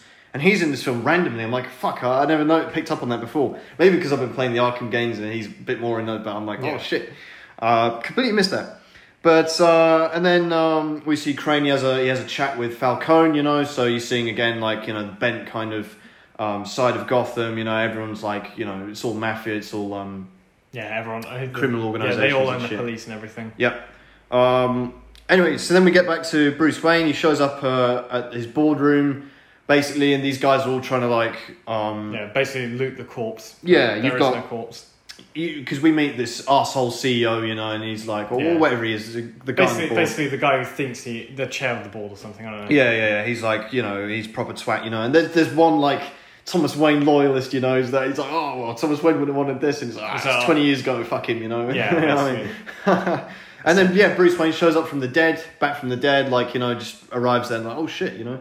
Um, Yeah, and he's like, oh yeah, yeah. He's like, so oh, we thought you were dead. He says, he says something along those. Oh, we're supposed, you're supposed to be dead. He's like, I'm sorry to disappoint. yeah, that was a nice line. That was a cool line. very good line. Man. Yeah, and I feel like I've heard that line before somewhere, but maybe not. Yeah. Maybe th- it was just this Yeah. film. It's just such a great I mean, line. Yeah, there's one thing that's nice about this film. I mean, that I forgot as well. That um, I mean, I didn't really notice the first time. Is that I can appreciate like a lot of the good. Well, I say one of, one of the good things that um, in, in a Batman film was the fact that not only does Batman have a villain as well, like Bruce Wayne in this kind of has a villain as well to deal with. This guy. he's not he's not like a major part. It's not like Max Shreck or anything. yeah, yeah, it's not like a Max Shreck level threat, but, But you it's do like- get that corporate struggle, which is cool. Yeah, no, and he's also like fucking around trying to get rid of Lucius Fox. And Yeah, this is it. This That's is when we get to meet. Like we've met all the. I think this is the last kind of main character we meet is Morgan Freeman as Lucius Fox. Yeah. Just the cherry on the cake, man, of this cast. You know, he just and he's absolutely fantastic in this. Hmm. You know, he's he's loving it. You know, his. Yeah. chemistry is just like with Michael Caine. Just Yeah. just just so good. They're Yeah. they're back and forth. The banter. You know, it's it's Yeah, brilliant. it's a bit of like yeah, he shows him off like oh, so what are you doing here? It's like it is like this, uh, like a dead end place, but he's like developing all this military tech because you know this, this is a nice thing that I think also they establish in this and they explain it why you know where does Batman get where did he get Yeah, all these yeah. wonderful toys, but like. Because Wayne Enterprises sort of moving to military gear now, Mhm. and it explains why he's got all this stuff down here underground. Like he's got this military grade, Ke- not even Kevlar. It's like some like basically what the bat suit ends up being made from. This Mm. um, impressive material stops like a knife, like you know anything but a straight shot and so on. Yeah. Um, and it, it again sets up this sort of uh, another grounded part of this film is that a lot of Bruce Wayne's like uh, and Batman's tech is like based off of like real world military stuff, which is quite interesting. Yeah, and uh, and it's very advanced because you get the experience. Oh well, why don't actual soldiers use this? It's like they're you know for three hundred k a Yeah. piece. They don't want to spend that shit. You know. Yeah, Um, contrary to what you would believe about the U.S. government, they love to fund uh, you know military gear, but I mean, even this was out of their price range. So uh, so anyway, yeah, the, it is it is cool. I mean, you do have, and, and it is funny because you do get people discovering like, you know, I mean, I think in I, I can't remember if it was exactly in this film. I think in the Dark Knight for sure. Someone makes the link. Oh, this is where Bruce Wayne, Bruce Wayne's Batman, works out by this department existing bit bit unbelievable. I think that Morgan Freeman, Lucius Fox, is the only one like that knows about this stuff. I think that's a. But maybe I don't know. maybe, but it, You think there'd be some boffins down there, some cues, you know, and stuff. I mean, you know, perhaps, like, it- like- you know, this is this is like basically equivalent to the Q Lab. You know, and you, Lucius Fox didn't develop all this stuff single handedly. People know about it and stuff. So why is it he's the only one there? Why doesn't he have some boffins or assistants or whatever? I, don't know, maybe- I think that was a little. I don't know, but, But I think it is a good point that um, when he first introduced himself to Bruce Wayne, that he says this is a dead end place. Basically, Ah, he's been true. sent here so that he can't rise up anywhere. That's true. But he's all out of the way, so you know the media don't know about it. So maybe they're Yeah. keeping the team so small that it's just him, so no one really finds out about this. Essentially, maybe that's the point. maybe, maybe. But anyway, Um, yeah, but anyway, all I can say is love Morgan Freeman in this. Oh yeah, uh, love Morgan Freeman. Anything. Yeah. Uh, but anyway, so we get back to uh, Wayne Manor. Um, Batman, uh, Bruce Wayne decides he, there's like a bat infestation, and so he goes, "Oh, really?" So he goes to that hole where he fell down, you know, in his childhood, and um, you know, basically starts building the Batcave, and uh, this is really cool montage, and, it, and this is again just the world building, the character building. It's like Batman, you know, Bruce Wayne literally building Batcave Yeah, with his own never- hands, yeah, we never and you see him doing it. It's like really good. Yeah, I know it's like the first time again they're establishing. First time you see him actually like where the Batcave came from. You know. Yeah, and I like that this Batcave is below Wayne Manor. Yeah, it explains, you know, also like, oh, where does he get, Yeah, he doesn't build a slide into it this time, but like it's an actual, you Or a know, bat pole. yeah, like they have to actually like dig out and build the, you know, the way down there, which again, Yeah, yeah, and, and they, they kind of you know Michael Caine kind of establishes like you know there's a tunnel like from the I think from the war or no from no even further back yeah, like from Civil War. Because, Civil War yeah yeah yeah, Yeah, because uh, like yeah, the, one of the previous uh, Wayne ancestors, yeah. yeah. was um, yeah helped in the Underground Railroad, trying to get you know slaves back to the Yeah, north yeah. and so on. just establishing Obviously- that Waynes are the best people yeah, ever, they're literally absolutely flawless. yeah people, exactly you know. um I mean, the, you know, those are heroes of their time, I guess. So you know, Well, Batman's for sure. the hero of his time, so makes sense. I yeah guess. uh well more of an anti-hero but but anyway yeah still we get uh anyway and you, get some interesting you know they they come across the, the the this is what makes it grounded as well the fact that they explore the real life conundrums that Bruce Wayne would get if this did exist, you know, in real life, whereby how do you order the and they ordered ten thousand masks, Yeah, you know, through- like through to, to avoid companies. suspicion. You know, Yeah. and they get them wrong, so they have to order another 10k. You know, it's just like oh, at least we'll have spares. You know, just this little, you know, this little throwaway. That it's so natural, so good, man. Yeah, it's like so, yeah, I love like the little like things like yeah they smash on it like uh sorry uh yeah so Michael Caine like smashes one of the Yeah. uh, masks and it's like oh it's something about the uh, wrong uh imperfections in the Mm. graphite you know And I think this must be the moment um, where you see Batman. He's using a, like a belt sander kind of thing to like create the first batarang. That is so cool. And Yeah, Michael Caine goes, "Oh, you know, why a bat?" And he's like, "Oh, I fear bats, so they can sh- enemies They can, share my fears." Yeah. That's- This the whole film is like on the um, theme of fear. Obviously, Yeah. I mean, I don't know how many times that word is used in this film. But again, Fear. yeah, again with this, like, I mean, I mentioned it before, but there's another thing I like with these batarangs as well. I mean, they are literally in the sim- shape of the symbol that's used for this trilogy. I think that's quite normal. I mean, I mean, batarangs are. Oh no, you're. But it's very right. particular. It's like very sharp. Yeah, they make a point of like. and the fact that yeah, No pun intended. point. Yeah, like the fact that yeah, this will stick in a wall, perhaps. Yeah, or someone's neck. or- yeah, yeah, but not enough to kill them. You know? no, no, perish the thought. Um, Yeah, maybe But anyway, paralyzed, but you know. Batman basically makes his first outing to meet Commissioner Gordon, yeah, which is really cool. Um, and Yeah, because he's not in the full Batman gear, it's got like he's a like yeah, like a criminal's beanie. mask on, basically. Well, yeah, basically like balaclava, isn't it? Yeah, Um, gonna you know gonna rob rob a house, you know, or something with it. yeah, exactly. But it's like it's, and I really like that they did this because they probably they had a choice to like do a cow. make him yeah go in the bat suit, but they they make th- Nolan or you know the creators of this film just made the the you know the the the choice to show this kind of transition where Yeah. Bruce Wayne is part of his learning. Yeah, that is not Batman yet. No, he's not. He, this is he's still very much on the road, and that includes what he wears. And you know, and while he's developing the bat suit, you know, he's like goes out in this makeshift kind of like ninja, still like you know gear, and he's yeah wearing balaclava, and uh, you know he finds Gordon, gets in his office, and I love he like.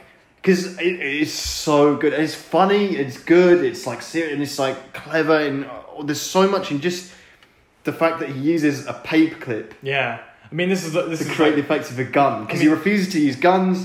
So he's using a paperclip and it tricks Gordon. It's clever, it's funny as well. It's like fucking paperclip, you know. yeah, it's such a weird And it even makes a little sound, I think, as well, where it sounds like a bit of like a gun, like cocking or something. Yeah, it's like yeah. a little. And he's, I think Oh. I, ca- I can't I can't remember if it was exactly. He might have been pressing it into his back or something. No, he was into the back of his neck. Yeah. So presumably this is like you know a metal um, paperclip, you know, like a proper one, you know. And, Yeah. and we've all we've all used paperclips, right? So you kind of you, you know again, it's like because it's, such an ordinary household item, a paperclip, or at least in school or an office, right? So you know how that you and you you're like, yeah, that would work. And again, it just builds into this you know grounded reality of the film. Yeah, but then yeah, again, like uh, I realized when you know when they're tying in him and his relationship with you know Gary Oldman's uh, well Sergeant Gordon by this point. Mm-hmm. Um, it's nice because he like says, "Oh, like why me?" Basically, essentially, and he's like, Oh, yeah. "Well, because you're like, you know you are you're like basically a good person. Like you're one of the only ones who isn't bent." And that's tying back to him. You know, he's like he he believes in him from when he when he was you know Yeah, consoled yeah, him as a yeah, kid. You know, after his parents had died. Do you want to do me a favor? Can you turn the light on quick? Yeah, it's- Is that one as well? Bang. yeah. So yeah, he's like intimidating Commissioner Gordon, right? Well, Um, well, he's not intimidating I him. mean, it would have been scary for him, but Yeah. uh, you Just so, just so he doesn't turn around and realize he's you know he's he's fucking. Yeah, but it cold. was still it's so effective. And they have this great dialogue, and he goes, you know, um, you're only one man. It's like now we're two. You know, you're like, oh fuck. and then he dr- he makes his escape badly, but I mean successfully, but also badly. He like fucks himself up. You know, like falls on the you know on the about railings and shit. He like you know he, he probably broke broke something. You know, but um, but anyway, uh, so so you know we get that, and then um, we cut to basically back to Lucius Fox where he shows him he comes back and he's like uh, oh yeah after this outing with Gordon he goes okay uh, um you know I, I need uh, I need some improvement on oh I'm just yeah, Yeah. I'm getting into base jumping you Yeah, know yeah, yeah, if- yeah that's before- right because he jumps down and he needs something to glide with Yeah, right before it was spelunking this time it's picture, and I love I love this bit with like um yeah he's like because Lucius Fox by this point he's like he's like ah you're taking the piss yeah basically. yeah I'm Like, not an idiot mate No, know. no, but he, he brings that up like later on in the film where Yeah. he basically like says, "Come on, you can tell me you're Batman." Basically, Yeah, yeah, yeah. But um, by this point, he's like he's having a little bit of banter with him, being like, "Oh yeah, he's," sp-, and he's like, "Oh, why haven't you done this commercially?" Essentially, he's like, "Oh, well, you know, I haven't tapped into you know the spelunking, yeah, yeah, jumping." yeah, and it's like, oh, uh, yeah, I want to do uh, ca- cave climbing. It's like, oh, you, you expecting gunfire in this uh, cave climbing club, whatever, you know? It's it's like it's very good. Um, so you know, and then this is this is like, you know, this is the bit where we get uh, we see the the Batmobile, or in this case, the Tumbler. Tumblr, yeah. So, you know, and, and it's great because he goes, oh, what's that over there? And, oh, well, you wouldn't be interested in that, you know? Yeah. And then they get in there, it's like, yeah, oh, driving like it it. around. So he says that, and the the immediate cut is just like the thing's already revving, driving. you know, it's, engine's al- it's already driving. This going around. It's like a close shot. It's brilliant. Love the cinematography in this as well. In this particular scene as well. Yeah, yeah, yeah, and uh, and you know, and then they have a bit of a chat, and he goes, you know, the fire, the famous line, you know, does it come in black? Yeah. Uh, I mean, yeah, he's, like, he's also explaining. I kind of, I really like this because I was like, yeah, it's not, it's not like the Batmobile, so to say, because it's not, you know, the classic thing. And I know you don't like that because they even called it the Tumbler. It's not really the, not really it's not the Batmobile. I, I, I, yeah, you know, we'll, we'll rank it later on, but But the interesting thing, I like, Not I, fan. I do like about this because previously I also held the same sentiment as you. Oh, it's not the Batman, it's not classic. Sorry, not the Batmobile, not like sort of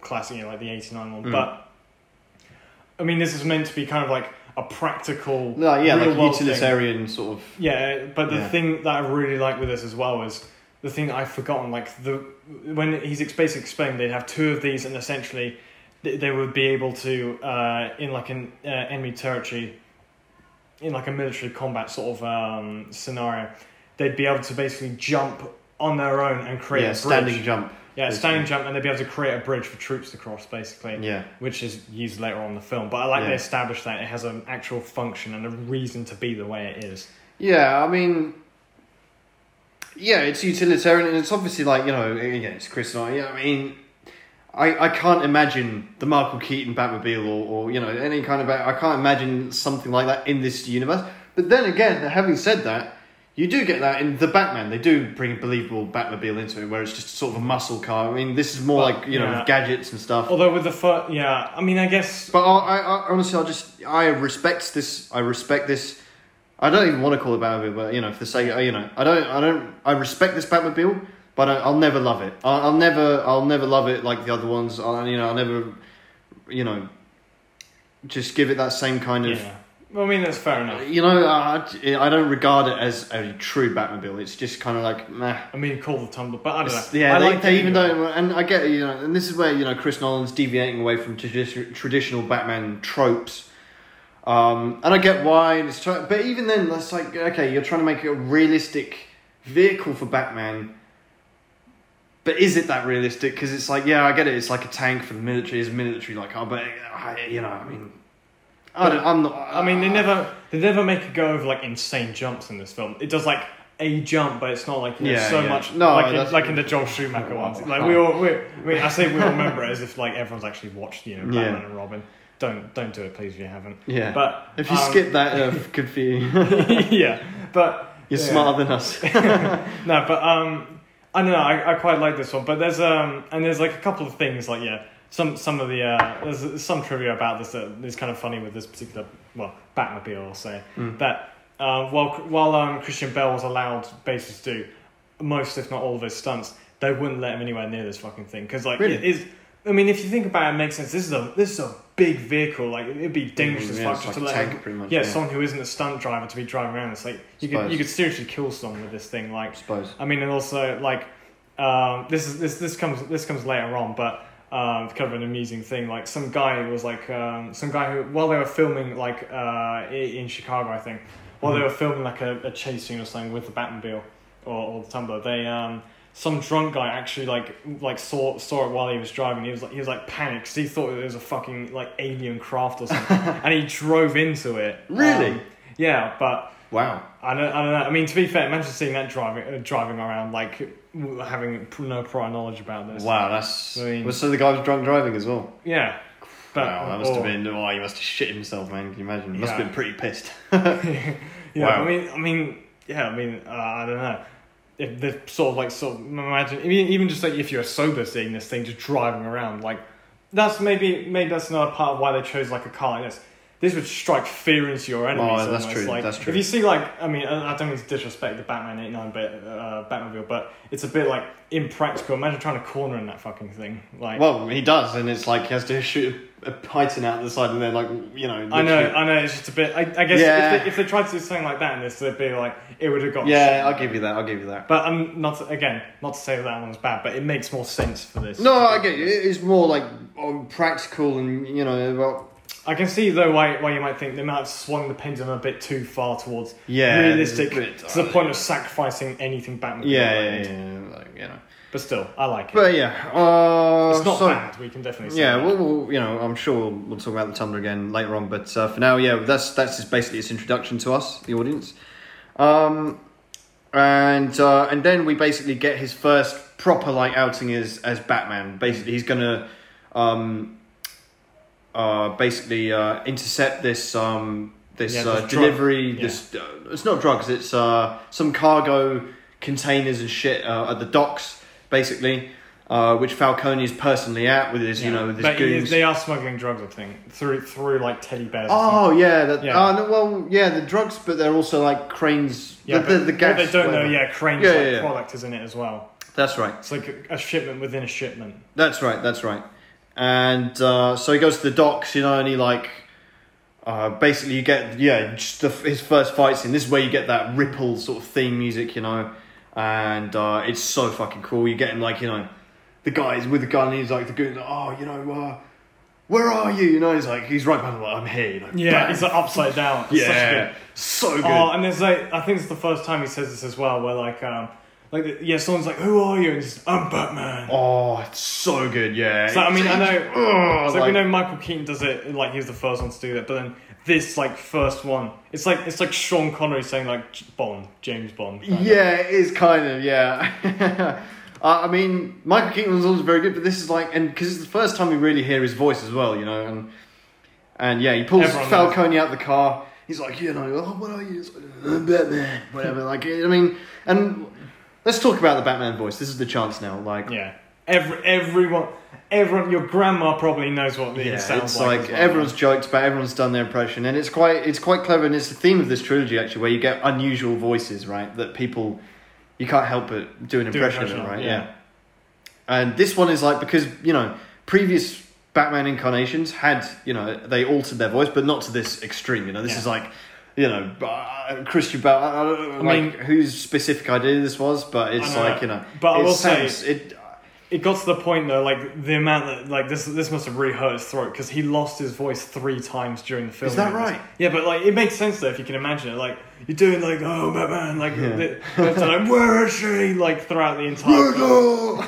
yeah, like like you imagine doing that for like I don't know, like half half a year's worth of filming. Like that would just destroy your vocal cords and everything. Yeah, man. I mean, I, I don't really know why they went this far with the voice. I think it was a bit unnecessary. Yeah, it's Um, iconic at least. Yeah, I, I don't think for necessarily like good reasons. Though I think you know it wouldn't have been because he has like a the pro- the real problem with that Batman voice is when he says something loud. When he's like kind of talking in a quiet, like he's just, you know, you know, like it, he's kind of just speaking a soft, deep kind of voice, and that that's okay. When he's shouting, you know, like whatever, that's when it sounds a bit it's like a bit stupid. It takes me out of it a little bit. I think. I, I don't know. I mean, I think at least when he does that, when he's like shouting at them, when he says something really loud, I assume like th- that voice is kind of meant to like. Sh- I mean, I, I guess the intention is like it strikes fear into them because it's like I don't. know. To you, it might sound stupid. To me, I don't know. It's not that bad to me. I mean, uh, some people taking the mick out of it. I don't know. Yeah, I don't know. I, this is the thing because I've seen like a lot. I mean, this this trilogy's been parodied the fuck out of, right? And there is there's like a parody video on YouTube where it's like, oh, you know, like Batman chooses his voice, and and this is kind of like I put myself in the in the shoes of like the villain, whoever he's um talking to. You know, it's like you know, he pulls him out. It's like, oh, why are you talking like that? You know, like it's my new voice. I'm trying out. You know, and he's trying different ones. I don't know. um, but you know. I, I've never been a fan of it. Just it just takes me out of it a little bit. I'm like, I mean, obviously you get used to it over the film stuff, but you, Yeah, you do go like, I don't know. But uh, yeah, so basically, um, and then he does a zip line, fucking uh, with Falcone. Yeah, actually, one thing just beforehand that I that I want to mention with Falcone in this Mm. that I liked, um, like, um, like obviously, yeah, is another serious setting in this film, but one of the things that I liked here, in this whole fight scene of like um, between these Falcone's goons and like um, Batman like jumping in and out of the shadows, like being a shit out of them, like. Falcone is like panicking, you know, his driver's not there. Like he's realised, like he's like, oh, get us out. Oh, he's like realised the driver's been fucked as well. Yeah. He's like, he's loading a shotgun. And I was thinking to myself, Yeah. like, because even though it's my second time seeing it, I forgot. I was like, oh man, you know, like Batman, yeah, he's got his suit in that, but like, you know, he won't survive a shotgun blast. I was like, uh, I actually, even though the fact I'd seen this before, and I was like, thinking to myself, is he gonna like, is like Batman gonna get fucked up by this? Is he Oh, gonna yeah. get like sent to hospital or something? Because I I'd forgotten. Oh, like, yeah. It does create like, yeah, it's not like oh, Batman's like invincible. It's like sometimes Mhm. when it gets to a point in like some films, it's like.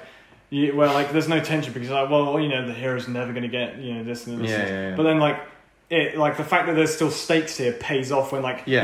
he- he's he's like looking around then he gets pulled out the roof like it's Yeah, such a good sick. scene It's so good. Um, and then he zips up and basically uh, Gordon arrives at the crime scene which Batman's left for him. Because earlier when he with the uh, staple, he goes, you know, wait for my sign, watch my sign, whatever, right?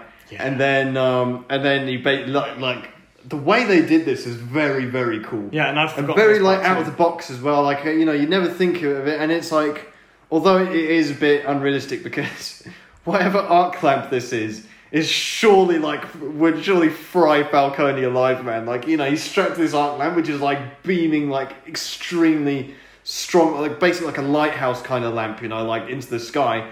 And this guy's like tied, to you know he'd be frazzled alive, man. Yeah. You know, by, mean, by I the can't- heat of that lamp. I mean I know he's got like some sort of like tattered rag on him which is why it kind of looks more like yeah, I think it's than his just a coat, person. or I'm not sure. it's something like that but I mean I can't I don't know like this like I can't remember if there's like a metal grill around it or if he's sat like like on the naked light or basically but I don't know if that stops him from being burned alive No, he would he would totally get fried, man. You know, like totally. I Imagine know. how hot that lamp is. yeah You know, you think about an arc lamp. You know, I mean, uh, arc lamps are very fucking hot. You know, you can't. You know, they- they'll burn you. You Right. can't have been up there for too long though This is like an arc lamp times hundred. This is like a huge, like a whole body. You think about it, the whole body. This is probably at least seven, eight foot diameter, right? So you know, uh, I don't know. anyway, uh, it is cool just for the sake of you know seeing the the, Yeah. the bat symbol, basically the bat signal. Um, when uh, when Bruce Wayne when Batman walks away, he also we get the little payoff uh, from before with the hobo. He sees him, the same hobo, Oh, yeah. that nice coat, you know, and it's like yeah, it's like that was the, that was the point where I saw it. So I was like, it brought it had, I had like a very slight PTSD flashback to the previous ones. I was like, oh, it's a coin line, but it's not a bad coin line. It's like Yeah, it's, it's kind okay. of is, but You're- it's like- you're on the line there, you know, It's you're like- yeah, it's like the closest this film comes to one, like coming back to that. I was like, I hope that wasn't a reference to bad lines. But, yeah. But I, I didn't I didn't dislike Oh, it. we it get- just like made me on edge. Yeah, uh, we get another little scene as well uh, where he saves Rachel. Uh, she's like, and this is again showing how you know because what is it? I think Crane and when he has a chat with uh, with Falcone, he goes, you know, this this bitch is bothering me. You know, like Yeah, oh, we'll DA's sort her out. You know, she's a a uh, idealist. You know, yeah, yeah, because they Uh, can't they can't her bribe yeah. her or anything. Yeah, can't corrupt her. So it's like, okay, well, we'll you know, bump off. Yeah. Oh, shit happens in the street, so you know, what can you do? Yeah. Um, so Batman overhears that and he goes, "Okay, I'm gonna fucking save her because you know I want to bang her, you know, at some point."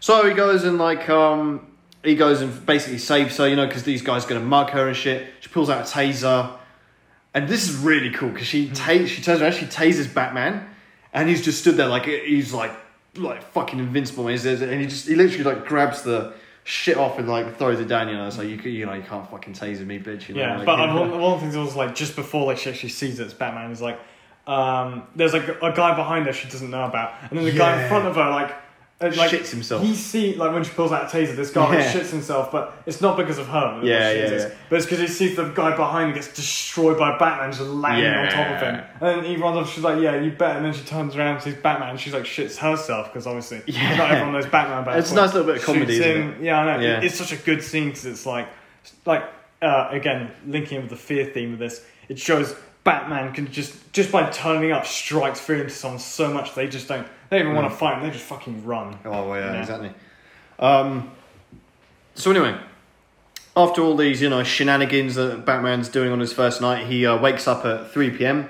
Alfred wakes him up and goes, "Yeah, you know, um, yeah, I know you're all set on this like vigilante thing, but you know you need to be Bruce Wayne as yeah, well." you've at also got to point, right? explain his injuries and shit that you're getting. all that shit, you know, like, uh, and uh, we get the cool, you know, Batman, uh, uh, Bruce Wayne, he's doing the push ups, you know, he's doing the press ups, he's like, gets down, knocking them out, bang, bang, bang, you know, and he's fucking ripped as well, man. We get to see, like, his fucking, you know, all, all, all I mean, we saw it a little bit earlier in the ninja stuff, but here you really see, like, Christian Bale got ripped, man, you know. yeah, it's the like- first. Yeah, it's the first Batman and Bruce Wayne that like actually are like Convincingly, kind of, like, yeah, it kind of fits with like the original description of Batman as being a man with muscles on top yeah, of muscles. he's, he's ripped, and respect Yeah. the dedication on He, his part. oh, oh, for sure, man. He put on so much. I know for this film, I, he broke some kind of record or something. It was like he put on so much. It was like uh, De Niro for um, for for for uh, Raging Bull. Uh, I think I think Christian Bale broke this record because obviously he'd previously done the film The Machinist, where he was like he weighed something like fifty kilos, and he's like literally like a skeleton. And then I think a year or two later, he did this film, and it's pretty disrespectful for me to even like kind of just guess these kind of facts because what he did. I mean, if you're if you're listening, you know, by all means, ha- look this up, like the the actual facts, because Christian Bale's body transformation was phenomenal. What he did there. yeah, it's basically this it's like role. so well known as well by this point. Yeah, oh yeah, for sure, and you know, and he's he's he's absolutely you know ripped to shreds, you know, and, he, and Yeah. he he would fuck up Adam West, Michael Keaton, Val Kilmer, and George Clooney, all four on one. Christian Bale would fuck all of them up, man, like you know, like Yeah. easily.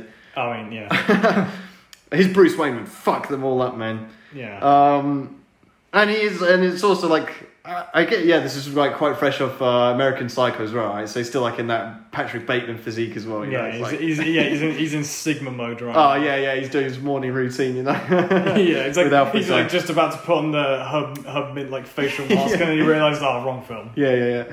Uh, and we get a little bit more dialogue with uh, Michael Caine. Where he's like, "Oh, you need to, you know, be rich." And like, how do I be rich? Oh, you need to buy things that aren't for sale. You Yeah. know, date hot women like models and shit. It's like, oh, yeah, okay, drive cool. f- flashy cars and attend events, and yeah, like. Uh, I mean, oh no, he, he brings up sort of his dad's image later on, but he can't just. He does point out, yeah, you've got a double life here. You've got to like fucking live it out as well. Exactly, and uh, and that's basically what we get here. We get uh, Bruce Wayne. He turns up at this hotel to meet. Uh, I can't remember what it was. He just turns up at a hotel with these like Yeah, two women. women, you know, yeah, uh, Russians. I think they are Europeans, whatever. Um, you know, pull comes out of the car. The the the valet. He's like, "Oh, nice car," and he's like, "You see the other one, you know." And you're Yeah, I "Oh, love that Great scene." line, great. Oh. And that is one of our Sigma moments, you know. This, and It's this a very Sigma scene. this is maybe the most Sigma Batman film. You know, this is like full Sigma. You know, so like- fu- I, I know, like I love those lines because it's not just yeah, it's not just oh, it's it's not for people like us who are just like oh, it's a Sigma. It's a funny line. As it well. It's is just like Patrick Bateman and it's so Bruce Wayne. it's you so like off cuff. It's just like Yeah. yeah, it's like oh yeah, it's really nice guy. Like yeah, you should see the other one. delivery's so good, the humor and everything. He's like, you know, and he just and he's so arrogant, but he just he plays it so well. Yeah, he plays like a billionaire playboy so so well. brilliant, perfectly. like- you know, Oh yeah, they have um yeah he's like he sits down with some of his mates as well. I don't know if there's like a, like meaningful dialogue that's plot related in this. I'm not really sure.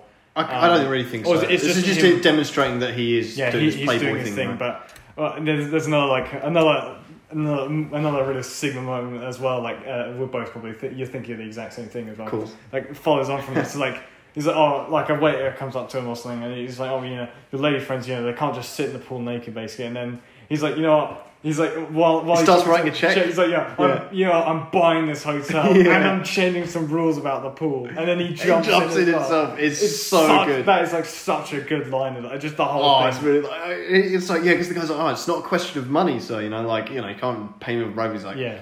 No, it's like, I'm buying this hotel, you know, and he's like looking at the guys around him like these big dicks, you know, and he's like, oh, I'm bigger dick than all of you, He's man. fu- yeah, he's fucking Bruce I'm Wayne. buying this hotel, making rule changes yeah. about the I mean, but maybe that's the first time you actually see like It's Bruce brilliant. Wayne flex his wealth. That is the much. biggest flex in any film ever, man. Just like I'm buying this hotel, bang, you know. Although we do get actually in the Dark Knight, we get s- something similar, but it's oh, this is really setting such a up the good character. He's, he's fan fucking tastic. But one thing that does follow on from this, uh, basically directly after that, like yeah, he's been you know at the Oh, yeah. hotel for a bit. I mean, and then he meets uh, Meets Rachel, Yeah, yeah. yeah. But Yeah. then, I, this is the thing where I And he's of, dripping. He's got the two, and they're like in uh, bath towel robes as Yeah. well. You know, he's like, and then his oh, so much oh, someone I actually like. But then yeah, I like I like this, and this is why I kind of slightly disagree with you on like yeah, she's not a good like uh Hmm. like love interest in this. I mean, I like this in that it, she kind of there's this disconnect where she's she she admires Batman, but she despises this sort of like she Bruce. knows he's like, this is he's a fraud. You know, like you've sold out, whatever. Yeah, yeah. It's like, like what you doing basically. Yeah, like, like, I mean, What the fuck have uh, you become? he's like, like vapid and everything. Like he's just living like a you know. Mm. But Uh, but I, I, I hear what you're saying. You're like defending the Rachel, but I think this is just sold by Christian Bale because he he's there, and his face falls, and he just loses everything because he's like it's like he's naked, man, in front of him because he's like he's just like oh this isn't me, you know, like I'm just you know. No, no, but that, but this is the thing though. It's not just him. It's like the fact that he has someone to. Well, she calls him out. Yeah, yeah. and she's it like, bounces you know, it off fuck of you him, doing? and then he, he he has the reaction. Yeah, he's it. like, oh yeah, like this is me. He's like really embarrassed and ashamed, you know. And you're Yeah. like, it's so good. You're, it, it is amazing. Um, and then she gives us the line, uh, "It's not who you are." Underneath, it's what you do that Yeah, defines you. Oh, basically. okay. But Yeah, that's a bit cringe. I think. Like, oh, I mean, yeah, it's, it's cool, but I, think in 2022, like, eh, okay. Yeah, well, I don't know. Seventeen years on, who cares? I don't know. But it's still cool, and, and what what is good is it demonstrates why you know Rachel's still like hard, you know hardcore, like you know on yeah, her an, beliefs i- yeah, and an stuff. idea and- someone who like that's right, and, sticks and their values and on. exactly, and I think that you know obviously Bruce Wayne get is obviously influenced hint, by yeah. that. Yeah, exactly. Um, so anyway, where are we at next? So. Uh, uh, Crane. Uh, oh yeah, yeah, that's 'cause- right. Yeah, because they've captured Falcone by this point. They're going to question him and so on and so forth. Yeah, but, yeah, but yeah. Dr. Crane This is is Arkham, this bit, yeah. right? Yeah, Dr. Crane's a psychologist, and um, Mhm.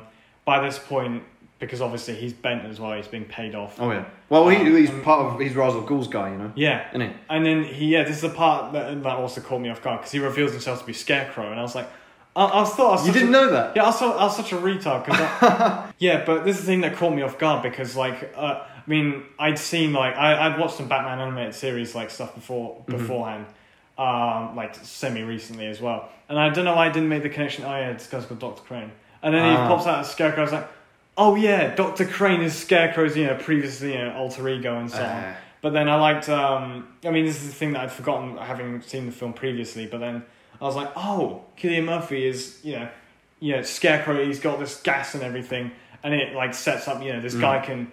He plays on people's fears, which again, Oh, yeah, yeah. And this is this this is film. what I will give you. You know, this is proper scarecrow. You know, this is like this is his proper origin uh, yeah, story. and I'm It's glad like, they. very good. I'm glad they have it in this because I always wanted to see a live action Scarecrow. And I yeah, and then they nail it. Cillian Murphy nails it. And the thing that I found interesting about it is that they were Scarecrow was originally planned to be in the fifth film of like the Tim Burton Joel Schumacher thing. If they Oh yeah, that's right. if they were given the opportunity after Batman and Robin, Thankfully which they weren't. thankfully yeah, thankfully, and I'm glad because in this one it's so good. And so basically he um, he he more or less turns um, Falcone like mentally insane, so they don't.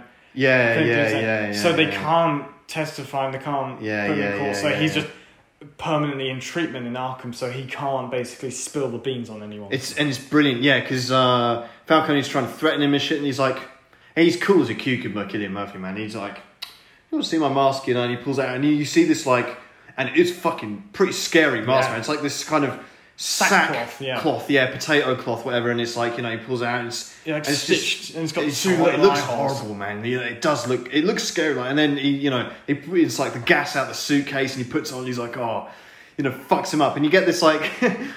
the only thing that about this scene is like it's so powerful, but then it's like you, you know, it's scarecrow, and but then you see the guy who plays Falcone. He's like, he's he's quite bad at like being scared, and he's like, ah. Ah, ah, just like that, and I, I'm kind of like, oh, okay. I was I mean, kind of laughing liked- at that. I was like, you know, I mean, I liked the um, what's it called? Uh, I mean, like again, if obviously like, this is like a, obviously a very well done Scarecrow. I mean, I think this is the first one that's ever been live action. I think, unless Mm. Yes. it's in the animated series. well, yeah. Uh, sorry, not the animated series. Um, in the uh, sixty six series. no, never. No, he wasn't even in there. But I mean, Too scary. yeah, yeah, of course, come to think of it. That's why Two-Face wasn't in that Yeah, series. as couldn't well, have yeah. Adam West like you know being scared of his parents being shot and so on. Yeah, yeah, yeah. But No, the that, thing- that's the reason they didn't have Two Face in that series either. He Yeah. was uh, Too too, scared. Yeah. too scary. I mean, that's the thing I like with this. Um, that like if you actually imagine it, like you're a guy, you're a mob boss or something, and this guy just pulls out this like fucked up mask, like, and he's and then suddenly you're like terror. You got this like gas you spray on you. You're a Mm. terrified man, and then very convincing. And obviously, we discover it later in the film, but the fact that that gas is like a stronger, developed version, concentrated version of what Bruce Wayne uses when he's training in the ninja, that blue flower at Yeah. the beginning. Which is a fantastic bit of link. I, I think that's really cool. yeah, Um, yeah, no stones really left unturned in this. no, it's fantastic. It's all like thoroughly. They cross every T, dot every I. You know, in this. There's no, you know.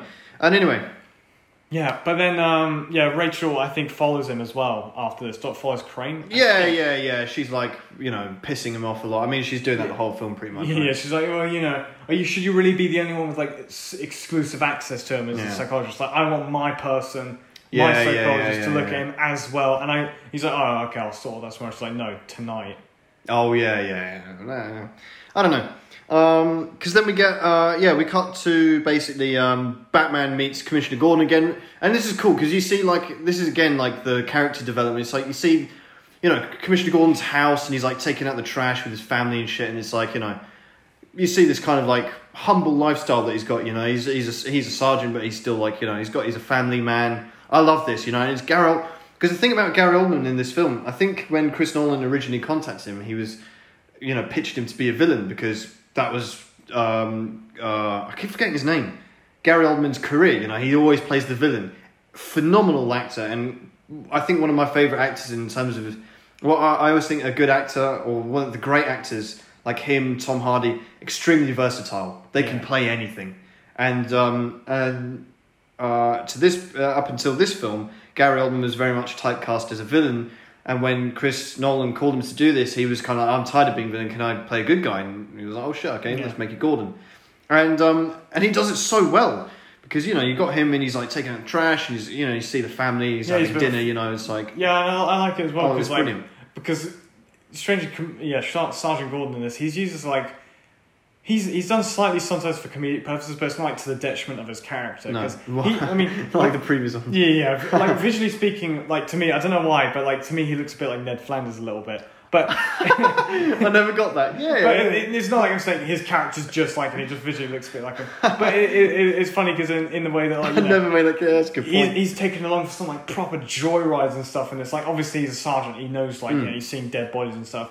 But it's kind of like funny in, in some parts where he's like you know, it's like for someone like him, it's like it's not like too much, but it's like you know, it's a lot for him to handle it. Sometimes. Oh, yeah, so it's yeah, like yeah. oh, and then sometimes that's funny, but it's not to the point where it's like over the top. No, no, no, not at all. It's, it's, it's- very well done. It's good. Like I don't know, like when they managed to tie both like something a serious situation and it's funny. And, you can imagine because he's like, he's he's probably like at his wits end in terms of being like a clean cop in the, in this corrupt city. Yeah, his like own partner is like the most bent cop of all, you know, and um, and you know, and he's like, you know, he must be so frustrated and stuff. He's probably not getting promoted because of this, you know, because of how corrupt the system is. They don't want so, you know, and um, and so he, he, when he meets this Batman character, you know, Gordon could have his own film basically, just a spin off film of this because he's, you know, you can imagine these conflicts and he meets this Batman guy. And he, he must be thinking like, what the fuck is going on? But then he's like, I'm so desperate and like this, I really want to fight injustice. So does this guy, I guess. So he's like, I, I'm just gonna roll with it and see what happens. You know, like him basically. yeah, but very hes- very reluctantly and hesitantly, but also like it's like, well, fuck it. What what harm? Can, what what what how can it get any worse? You know, Yeah. I'll just tell him. You know. So uh, so he goes. You know, yeah, my my buddy's like you know bent basically. Um, you know. And uh, and he's having a chat, and basically this is the first time Batman vanishes, and Gordon's like looks, and he's gone. You know, Yeah. you know, uh, and it becomes yeah, it becomes a yeah. running thing, you know. Um, but it's it's well done, and uh, and and basically we then this is the bit where we get this is another quite iconic moment in this film where um, uh, the the Ben cop he's like he's he's so he is so like Correct. corrupt, Yeah. yeah, and so like aban- like uh, abandoned his morals and everything. You know, he's he's got he's he is filth. You know, um, he's like he's not he's refusing to pay up the guy who's doing uh, uh Yeah, his- burritos, whatever it is. Yeah, you and then he yeah. takes his money from him. takes the well. money. He's like, yeah, you know, Some fuck man you, got man. family to feed. Yeah, it's like, don't they like you know this shit, whatever you know. It's just Yeah. like totally. It's, it's just this greasy guy. The actor that they chose, he's fan. He's he's great. Reminds me a little bit of um the guy in Batman. Um, what's his name? The guy's like, oh, you know, think about the future. Eckhardt. yeah, You know, yeah. it's like the greasy corrupt cop. You know, it's like uh, yeah. Maybe that. Maybe they inspired that. Inspired him. probably probably. Maybe the one leaf he takes from the older films. Yeah, it's very good. and- the best. Uh, one. but it's just great to illustrate, you know, the, the sheer corruption in, in, in Gotham, and uh, and what I love is, you know, Batman obviously interrogates him, you know, like hoists him up on the on the line, and he's like he's upside down. It's great imagery, and he's like, you know, uh, fuck you, what's going on, blah blah blah, and he goes, ah, I don't know, I swear it's gone, swear to me, Yeah, so, good, man. He's like, oh, and then he fucking drops him down, and like, oh, this shit, like, Yeah, is like so good. just before. I mean, That yeah. line is amazing, man. He's like, oh, Yeah. I swear, I swear to me, it's so good, man. Yeah, so yeah, he spills beans and. But one thing I also will say about him, this is his name's, So good. His name's Flash, isn't he? Like, oh, Uh, I can't remember. yeah, probably. I'm pretty sure it's Flash, but feel free to correct me if I'm wrong. But um, the uh, one thing I also do like about him is um, I think I think this is the scene where he's like introduced, where like he's basically going for a drive-through with um with uh, Gordon next to him in the car. Is that like he offers him something like might might have been a shake or something? He's like, oh yeah, take a taste of this, but then he's like, and he's like refuses. Oh yeah, one day you, you should like yeah take a taste. But I think it's like, I I think it's like a not so subtle like um uh, analogy for taking a bribe basically. No, I'm pretty sure he does hand him like a, an envelope or something. Yeah, maybe like, I'm you know. Do, you- do you want? Do you want to? maybe because he like he he goes like you know you want to you know piece slice the cake whatever you know just to just to give him a taste of it. He's trying to corrupt. uh, Yeah, and that's just like such a little throwaway scene, but it's still like so crucial in understanding Gordon's character. Yeah, I don't know. I couldn't see it like exactly, so I couldn't tell. That a package or is he offering something to eat? And it's just an analogy for bribery, or is it literally bribery? But Uh, uh, either way, you know you get the message. yeah, that's the thing I Um, like though. And yeah, so Batman drops him down, and it is quite funny because he like drops him with like a couple of inches off the ground, and then you know lets him go like he falls on the ground, like not enough to kill him, obviously, but just like it's good. Um, so then we get a really nice uh, shot of Gotham in the night, um, uh, where Batman he's gonna go and I'm not sure what he's doing in this specific scene. I think he, he's obviously following this lead, and um, but but he's like climbing up a building, and then there's this kid there, you know, and he's like he sees this this kid, and he's like gives him a, a telescope, right, and, it, and that's quite cool, you know. Yeah, he's like, oh, my friends won't believe me. yeah, yeah, he gives him like a Batman yeah, gadget. That's basically. pretty cool, pretty cool, man. Yeah, I mean, this is also like a really obscure thing, like you might miss. But there's like, uh, I think this kid's got like at some, at some point. I don't know if it's at this point. There's like some like Batman pajamas hanging down somewhere in the Oh, really? Yeah, which I think is a nice, Nice. detail. But I don't know who's produ- producing Batman pajamas by this point. Well, no, I, I don't know. It must have been like little little Easter egg. Even I missed that. Um, but yeah, um, so yeah, so Batman uh, basically he goes he goes up into this this uh, flat whatever. Uh, Scarecrow's in there with a couple of his goons. You know, they're like you know torch the torching the place, like getting getting rid of evidence. You know, cleaning up behind them. One of the guys is uh, you know having a piss, like typical like you know burglar trait. You know, burglar leaves the shit in the toilet. You know, just like as they're uh, marking their marking their territory. You know, this guy's pissing there. Yeah. While he's doing so, Bat he like turns back, smashes his head in the mirror. You know, and like fuck, you know, fucks him up. Um, and then this is where you were saying before. You know, we get a bit of Yeah, because Batman weakness because Scarecrow. He's he's doing a bit of Mister Freeze, man, but in a tasteful sense. He's like dishing out the puns, you know. It's like, oh, you know, you look like, uh, you know, ha- sit down, have a drink, you know. Uh, you know what? I think you need to lighten up, and then because he's throwing petrol on him, you need to drink petrol. yeah, he's you know? giving him like fear gas as well. Yeah, he's like, you know, you you need to lighten up. You know, like sets Batman on fire, man. Like, you yeah, know, and he has to jump out the window. Yeah, it's heavy raining as well. oh, it's brilliant. He's rolling around on the floor. Stop, every- drop, and roll, man. People, you know? people can see him as well, and he's like, oh. Yeah, yeah, yeah. But he's then, like, like- so vulnerable, man. Yeah, and he's very like, good. this is, I love this scene as well because I'd also forgotten about it. It's like he climbs on top, basically gets outside, and's on a roof, and then he like. He's like, it's like, yeah, it's like he's basically turned back into a child again. You know, when he falls Yeah, down, yeah, he's yeah, like, yeah, he's like- Alfred, Yeah, like, help me. this is this is where the voice doesn't work because he's like because you you've got this angle, this unflattering angle of Bruce, and I suppose yeah, it's showing these vulnerable stuff, but it's still like you get almost like I mean he doesn't obviously doesn't have a double chin, but you get he's like oh man. Oh, you know, whatever. It's the way he says. it. I, I laughed. Honestly, I was, I was kind of like, I can't help but laugh at that little bit. I mean, it's just because the voice is, uh, because it's Alfred. You know, you can use your normal voice when you're talking. He knows who you are, but he's like, uh, uh, I don't know. I don't know, but uh, yeah, it's just it's like a night. I mean, it's, it's ridiculous. Imagine Alfred picking up that phone like, oh fuck, you know what's going on? I mean, yeah, I mean, fair enough. You might think like the voice is ridiculous for, it, but it's like. I, I, I, I do love that bit because it's like it shows like he's still he's still not mature he's not properly Batman yet you He's know not the finished article. He's still like vulnerable. and, and yeah it's like but it, it really down inside he's still the same like as he was like you know when his parents are killed like he's like you know yeah, he's he still, still has this weakness. yeah he's still like a vulnerable like basically still a bit like a child in some ways and he's like uh, he needs and he always he needs to come back to Alfred to like nurse him basically back to health Yeah, and because it does that, and then you, this is a scene that was unnecessary, but I think it was more to show us Alfred, Alfred's reaction than Batman's. But because it, it cuts to him like in the back of this car, just um, you, you see him in the back of this car, and he's just like he's there like like this. He's like it's in it's in a well lit car, and Bat, they do this a lot in this trilogy where you see Batman in a well lit room, and it doesn't work. And in this case, he's like in the back of this car, and it looks a bit like. A bit of a joke, like I don't know. I- I never Alfred's paid driving him, and he's like, "Fuck," you know, like, wh- what what is going on here, you know? I, But, don't know. uh, I, I, I never paid like too much attention to stuff like that. Oh. I mean, I think isn't the next scene where like he basically wakes up? Yep, on his like- birthday. Yeah, he wakes up. Yeah, Yeah. like you've been out for two days basically. Yeah. But um, he's like there with also uh, Lucius Fox. I mean, Mm. and this is a great part, like because it, it just sort of brings this whole banter they've had up to this point to a head, where it's like, Yeah. you know, and it's also a great line where it's like, you know, like I basically he obviously knew he was up to something. He was like it's Batman. It's like you know, Mm. yeah, you know, I'll build all the stuff for you, and you know, I'll help you out in this, but don't treat me like I'm an idiot. Like it, it's a good line and everything, Mm. and like it, it's nice, like.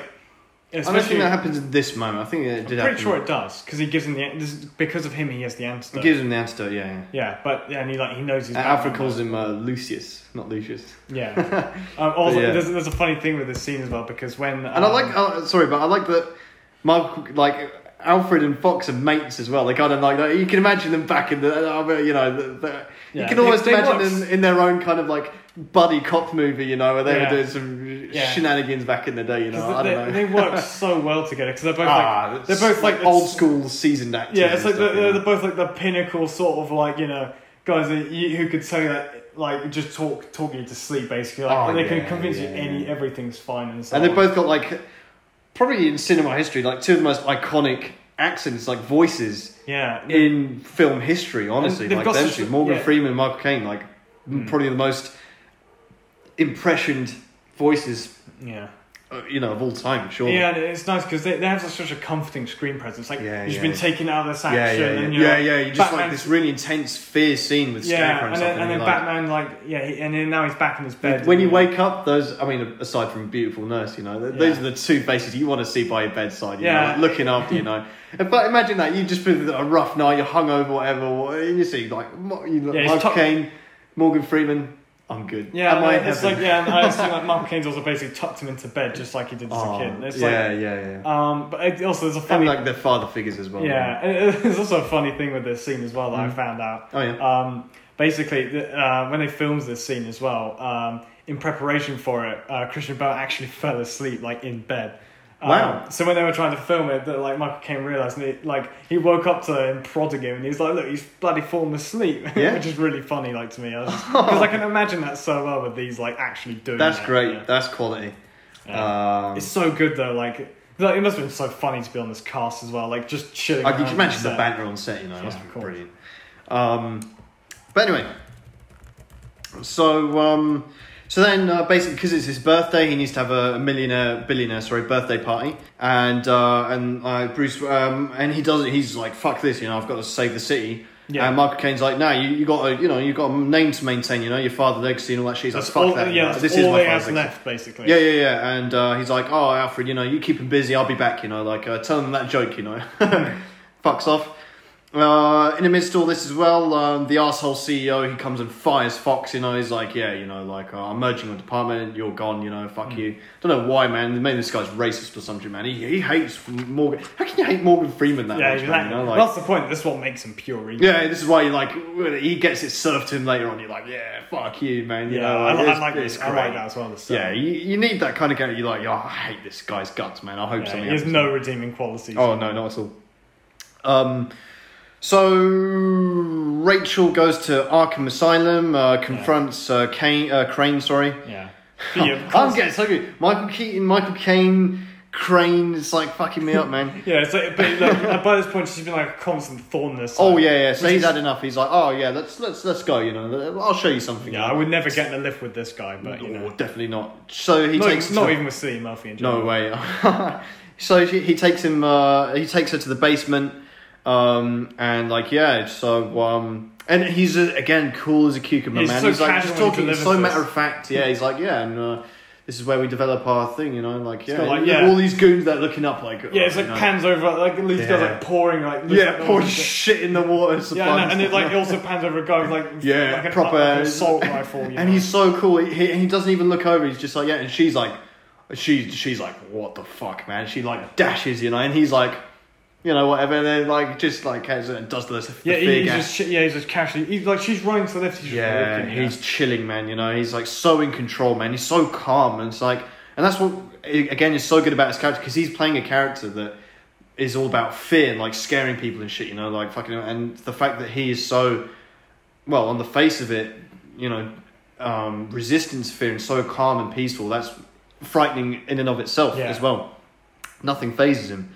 Um, so yeah, so he, he makes uh, he makes her uh, scared and shit, and um, But it's also going to kill her at some point. yeah, yeah, because he gives he dose. explains he does a bit of exposition where he's like, oh, he gives a concentrate dose exactly. Uh, She you know, she won't time. last. Yeah, exactly. But they never specify a specific amount no, so you don't of course count. not. Yeah, um, but it's it's enough to like ramp up the you know the stakes of the Yeah. film because Batman shows up and uh, you Yeah. get a little.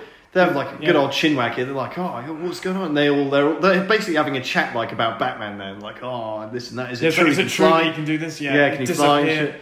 And uh, and I love the way Cillian Murphy. He's like he's talking and he's like you know he's doing this looking around. He's like oh, oh, he's here, the But- Batman. You know the way I- he says it's yeah. great. You know. I also one thing I really like about it is like not only is it you know it's a fight between him and Scarecrow, but Mm. that his plan will also like he's drawing because because this attack will uh, uh, bring so much tension. Like he's like, oh yeah, well you know we're gonna call the police, and they're like, why would you call the police on on us? But he's like.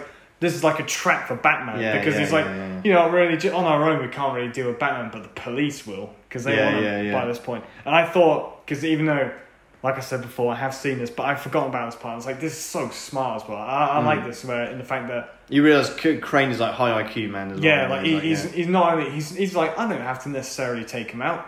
The police he's a strategist, yeah, for sure. Yeah, even though he does, yeah, get a bit destroyed during this. Well, yeah, because uh, Batman, you know, comes down, he fucks them all up, and he and he gives and he, he delivers a great line: "Taste of your own medicine, Doctor."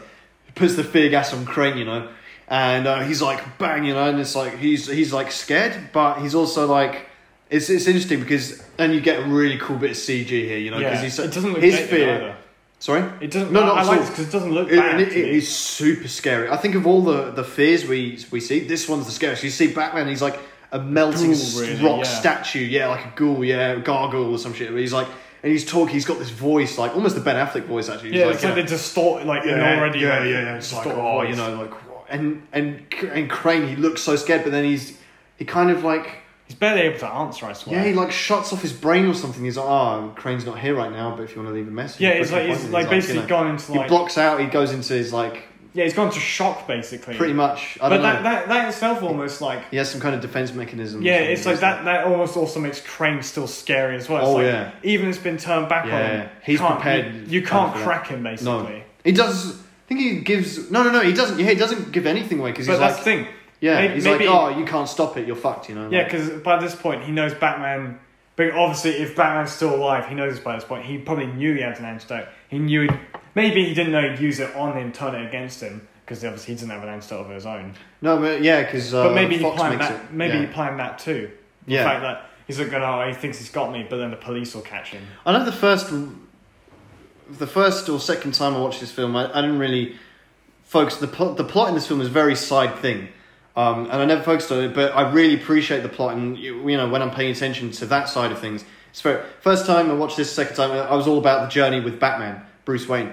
But you know the plot is very well done as well. I mean, it's a little bit like there's there are expositions and there are scenes that are just dropped in there just to make sure it's it makes sense. Yeah. You know, there's a bit earlier where they, they actually hijack the water vaporizer or whatever, and it's yeah, like there, all yeah, there's this, yeah, thing that's gone. Yeah, and that does feel a little bit like oh yeah, don't forget we've got a plot to address here. Let's just put these things in so you know. Yeah, but it doesn't feel like it's too short. No, not too much. It is a little bit, but you're like okay, you, it's not think- the if you think focus of the it, film to be yeah. fair. So you know, and the plot, the plots we've witnessed prior to this, you know, you know. Yeah, but they just introduce like villains, like their origin stories in two Yeah. seconds. You know. Um, so anyway, the police do show up. Uh, Batman is trying to save Rachel, um, and it's cool because they're all outside. They're waiting for the SWAT teams to turn up. And Gordon's like, you know, isn't anyone going to go in there? And they're like, nah, fuck that. SWAT's coming. And he's like, I'm going to go. You know, and he, he goes in on his own because he knows Batman's in there, right? So he's like, okay, um, I'm cool with this guy. We're mates. You know, like, uh, uh, you know, he, he, but he really risking his life here. He doesn't know if he's going to get. Oh yeah. But anyway, he has a little chat with Batman, which was like, this is again like I, when Batman's in a well lit room. This Batman, it doesn't look good, you know, because he's like, he's talk, he's do, he's delivering this like you can really see Christian Bale's face. He's like, he's like delivering some kind of really technical monologue, and he's like doing it like with his face like these little expressions are just like a bit a bit strange in the I voice. Um, and you can see Christian Bale is sweating a lot in this suit because it's like the face hole is very small, and it's like just it's quite his chin and mouth is like quite red. You know, it's like tell he's like. Um, I mean, to be in there, fair. I mean, yeah, it, it is kind of what. We'll talk about the bat suit later, but I think It was, unco- it, was like, it was uncomfortable with him, which put him in a perpetually shit mood. But maybe that Yeah. helped. Uh, helped Oh, well, of course. Performance. But I mean, and then again, if you're a Batman in real life, you would sweat to death in this thing anyway. Ooh, yeah, especially exactly. in all those fights. Um. Anyway, so then you've got, uh, and then this is the one bit of the film which was quite cringe for me, if I'm honest. Yeah. Oh, with, He with- calls the bats. Yeah. He calls the bat up, back up. Well, whatever. I mean, and you just get like he hits this thing in his shoe, But- and then uh, this swarm of bats comes in, and like the police are all scared of them. They're all like going down these hardened, seasoned like SWAT teams. You know, they're like, you know, But they never have been cowering from these bats. I'm not sure about that, you know. Uh, and Gordon uh. like walks through every, and Batman walks through just like, and they're all there on the ground, and he's just walking through like, yeah, you know, like all good. I mean, to be fair, Uh, that took me out of it, to be honest. I, I think that's the only part of this film that just doesn't hold up Yeah. well. If I am mean, honest. at, at least the science behind it kind of probably makes sense because bat because bats work off sonar and so on. Yeah, yeah, I'm not questioning the science behind that, but still, I'm just like, Visually, it and just then- looks fit. I don't know. It's not. I don't. I don't think it's like bad enough to like sh- like damage the film. in My opinion. It, no, it's not, but it's still like symbolically it- it's cool. It's still just it feels like a little bit. Of, yeah, yeah, okay. The symbol, this, you know, But the practically imagery. speaking, if it's a real world, No, it's stupid. You know, that, that's that's that's more like that belongs in a Schu- Schumacher film almost. You know, like that kind of bats helping him out. You know, um, but anyway, uh, uh, like actual bats. Uh, But anyway, so uh, so then we get a bit where uh, the prisoners being freed in Blackgate or Arkham, whatever it is. yeah, it's Arkham in this. Uh, oh, actually, it's Batman himself who does it. He's like walking through Arkham because he's like, Gordon, meet me out here with Rachel. And he like he frees some prisoners. He like busts through a door, a wall, whatever. And there's like these Arkham guys there, and they're just like wa- watching him walk through. And he's like, "Excuse me," you know, like he walks through, and then they're, they're, they're free to go. Like Batman's freeing prisoners randomly, but uh, I don't. Maybe the front gate will stop him. Who knows? I don't know. from what we've seen from Arkham in previous films, I don't Yeah, I know. don't know. Maybe walks by like you know, Ar- like Arnold just working on his wife at the moment. It doesn't matter because they get freed later anyway. But um, he goes in. Uh, we get a bit of a car chase here in the in the in the tumbler.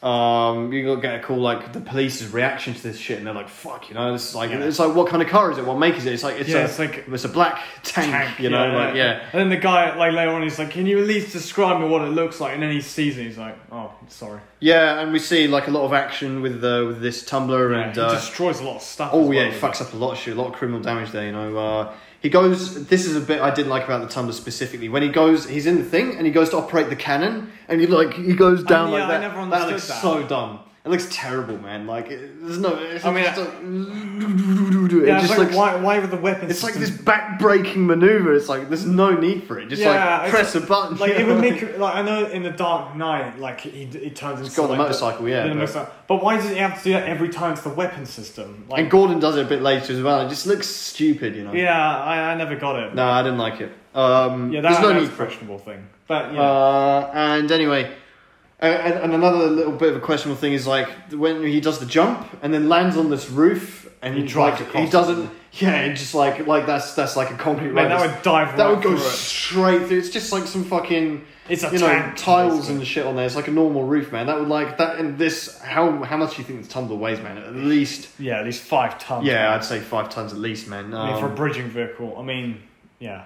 But on the other hand, that was a very brief part, and then That yeah. took me out of it a little If you bit. It's don't like, thi- if if, you you, don't- if you no no I mean if Chris Nolan if you're gonna like com- if if you're gonna commit to this grounded reality, you can't have shit like that. You know you Yeah. can't have a five ton vehicle gliding along the top Like of the maybe, roof. may- yeah, like maybe he merges onto like he jump drives on something, merges onto a freeway, crushes. Because he does. He goes onto a bridge later on. It's like okay, but yeah. Yeah. I mean, there is Um, a cool part that I, I did like when they like they think they've called him on top of a car park and everything, but then Yeah. it does bring out this part where yeah, this is originally a bridging vehicle and it does a Yeah. rampus jump Yeah, over, and they bring that part into. That's cool. That's I cool. thought that was cool. I and mean, there's a little bit later where they're on the, the highway and um, there's a helicopter light on him and he like vanishes kind of thing like yeah, um, goes into stealth mode. yeah that's right Maybe, maybe this is like built with like you know parts of the Vanquish. You know, maybe. yeah yeah oh, there's a little bit of that um, That's what it made me think of at least. I don't know how. yeah, yeah, yeah. Well, invisible car, of course. Um, but anyway, so then we get um, we get fucking and he and he saves Rachel. He does like the jump into the back Batcave, which is really cool through Yeah. the fucking waterfall. Yeah, because I remember watching this like, well, if the police are tailing him, how's he going to get into the you know, get away Yeah. into the Batcave without them noticing? But then if he makes enough distance and jumps into a through a waterfall, last thing they do. Very cool. Very cool. yeah. that Takes like- Rachel out, gives her the antidote. Um, tells her what to do. yeah, and then knocks her out, and then he takes off his mask. Pretty cool. Yeah, he doesn't do he doesn't do the thing that um No, we don't get to see the eye. sh- We do in a later film, but not in this one. yeah We, we that's they just didn't show the front of his face, probably for that exact reason, because Yeah. they didn't want to do a Michael Keaton. But anyway, um, so then we get. Oh man, I'm just remembering the imagery. It's so fucking bad that shit. but anyway, so then uh, we're getting basically to the finale of this film where we uh, he he sh- finally shows up at his own birthday party, yeah and uh, and it's really really this bit is so fucking cool, man, because Yeah. he's like he's there and he's like, you know, he doesn't want to be there. Obviously, he's like in the back of his mind, like, man, the whole shit city's about to be Yeah, like yeah, destroyed, man. Like, you know, I should be, but I have to, you know, do this. I have to tick the box. yeah And then this lady's there's like, oh, Bruce, there's someone you must see here, and he's like, fuck off, you know. He's like, how do I say your name? Is it Ra's al Ghul? yeah and he turns And he looks it, and it's like this random Asian guy, you know. And he's like, remember, it's like it's not Ra's al Ghul, it's and it's not Liam Neeson. It's like some random Asian guy. Like, yeah but the I don't know what the point is. Like, you're Yeah, not Ra's al Ghul. Ra's al Ghul's dead. It's Yeah, like, because I, I remember watching that and I was like, I, I thought to myself, like, hang on, like, because it must have been, I, I basically the it's like a red herring for the audience. I, I like the same experience I with Bru- like Bruce Wayne must have had because I was like, I was looking at him, he was like, he doesn't look quite the same as the guy previous, and I was like, did they make a mistake in the casting? I was like, oh no. I mean, obviously, I knew like Liam Neeson was actually Ra's al Ghul, but that just the fact this guy looks so similar to the other Asian guy, but he just sounds slightly off about him. And Yeah, yeah, yeah. This is the point where I realize this isn't Ra's al Ghul, you're Ra's al Ghul. Yeah, yeah, And then yeah, he turns and Liam Neeson's there. Yeah, he's it's like, like, but isn't Ra's al Ghul immortal? And he steps out and he's like, oh, yeah, fuck, Liam Neeson's back, you know, like shit. yeah, it's like, Because oh. at this point, you've forgotten that he was in, you know, he, he was at the beginning and that's it. You kind of yeah, all this stuff has happened with Crane and everything. Oh yeah, yeah, yeah. By You've this seen so point- much shit. If you had never seen this film before in cinemas, Oh, you'd be like, can you imagine that? 'Cause Yeah, he- he, he just whole- shows up at the birthday party like so unexpected. Because he has Great this whole part as well about being like, you know, oh yeah, you know, if like you know, you need to kill, you know, in order to get rid of evil. But then like he saves his life, and then he's like, yeah, he's regretting it basically Mm, because mm, he's yeah, back. yeah, yeah, yeah, yeah, exactly. It's like comes back to bite him on the ass. So he's like, oh, you know, uh, let's not do this in front of these people, you know, that you know, like let them go. And he's like, oh, well, you're just prolonging the inevitable, so crack on, you know. Yeah, you he's can like, break the news. you're going to explain the situation to them. Yeah, yeah, yeah. And then he Oh. acts drunk, you know.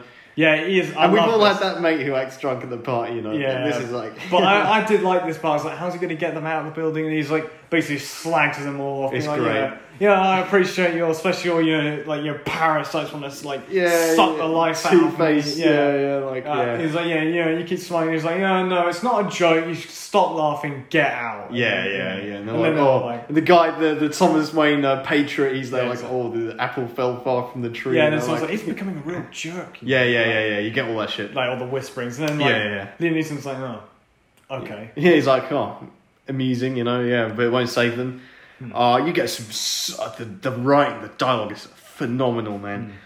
Hmm. Um, and they start torching the fucking mansion and shit, and he's like, While you he's know, still talking to him. yeah, it's still talking, and at this point, he's like, he's going like, he's, he's like, yeah, we, we, we burnt down, we did the London Fire, we did Rome, we did everything, we did Sodom and Gomorrah, Yeah, we man, brought did down fucking, we did no, we did Noah's Ark, we did everything, man, you know. Yeah, it's like we did the fall, you know. yeah, yeah. know. It's like, uh, okay, um, you know, League of Shadows taking taking credit for every like disaster that ever happened, but Ah, no, he's like, oh yeah, we have to basically like you know prune the true, like basically prune yeah, yeah, societies yeah, when yeah. they become yeah, yeah, that's right, that's right. That's Um, essentially what it is, which I thought was interesting. No, no, no, it's definitely cool. it- yeah, and it plays into the whole thing. Ra's al Ghul, like you know, he's been around for six hundred years or whatever. Yeah, yeah, yeah. And it's like it kind of you know brings it into What was the Great Fire of. London? 1666. Six and wasn't six it? six, yeah. yeah. So I mean, although Yeah, yeah, that adds up. everyone blamed it on the king, but anyway, Oh. that was an important part in English history, which kind Well, of exactly. makes sense. That's when they big transition. And obviously, it's referenced here because it was it cleared out the plague, the Black Yeah. Plague, pretty much. So you know, and it's also talking about the Great Fire of London while he's burning down Wayne. oh, yeah, it's well. great. And he mentions Rome as well and all that shit.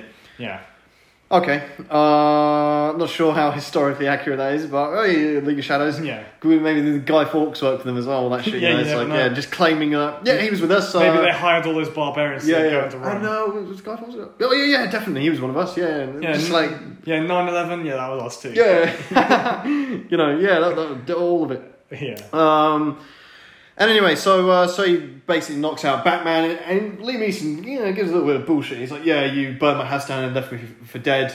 Now we're even." It's like, No, I didn't. I saved Yeah, your yeah, life. he's like, oh, yeah, yeah, that's true as well. And he's like, I mean, to be fair, he's in a peasant village. He's got no means of survival. But anyway, Yeah, he does. If he wanted, if he left him for dead, he'd have fucking left him for dead, and then fucking be. He, he I mean- actively saves him. yeah, I mean, yeah, he's alive, but also he just trash his house. You know, he can't do. It. Okay, yeah, he burns the house down. He doesn't leave him for dead. Yeah, I know, I Even know, I know. He doesn't leave him for dead, but he's also basically he's got nothing to do with his life now. No, he'd be fine. He's a survivor, man. Yeah, true. You But know, yeah, that's true. leaving him fucking Neeson, man. He'll be fine. So he know would what be a bit salty after he blows up his house. Oh yeah, yeah, he'd be pissed off, but like you know, Yeah. don't chat shit, Liam Neeson, man. Yeah, you burn No, down I'm the not house, chatting but- shit about Liam Neeson. No, no, no, no. I'm saying to Liam Neeson, don't chat shit. You know, like yeah, you, you, Yeah, yeah. you, yeah, yeah. You, you're even for the house thing. Don't leave, he didn't leave for dead. If you wanted to be even, you would leave. Um, you know, Bruce Wayne. You would pull him out from under that flaming beam, and you'd give him to. Alfred. Yeah. No, well, maybe not Alfred, but someone, someone on the street. You know. Uh, But anyway, Yeah. uh, I'm splitting hairs here. To be fair. Yeah, but he's trapped under this like burning logs. So he's like fucked basically. Yeah, yeah, yeah. Um, Yeah, and he's like, oh yeah, make sure no one gets out. yeah, and like, they start releasing the prisoners and shit Yeah. as well. That's the thing I did like though with this, um, because obviously Alfred saves him and so Mhm. with his like ex-military training or whatever he'd been doing. Mhm. But like, I do like this in that, um, you know, like in previous films, like you know, the villain would have some stupid oversight or something, where he's like, oh. I'm I'm not going to bother waiting to see if he comes out so I can shoot him in case. But like he's making sure Bruce Wayne has to die. Like everyone is around this place. But then he obviously doesn't know the Batcave, Batcave, yeah. like the way into the Batcave, which is how they escape. Which I thought was quite cool. I, I don't know if Liam Neeson was like intending to directly kill him. He just like turns his back on him basically, which is what Bruce Wayne did to him. So, um, you know, I don't think he would have personally killed him. You know, but anyway, you, uh, it doesn't really matter because yeah, like I say, Michael Caine comes out, he's Master Wayne, Master Wayne. You know, like goes and picks him up and yeah, this great little Oh, man. He's yeah. like, what's the point of all those push-ups? You can't lift up a bloody log. You know, yeah, it's and like, then he it's actually great. he waits him up basically. Yeah, yeah, yeah. He like, you know, he's, and he's like mocking him. You know, it's like, well, what's the point, mate? You know, he's like, yeah, you're a fucking oosh. You know, like pulls it off him, um, and they escape to the Batcave. yeah, through the lift.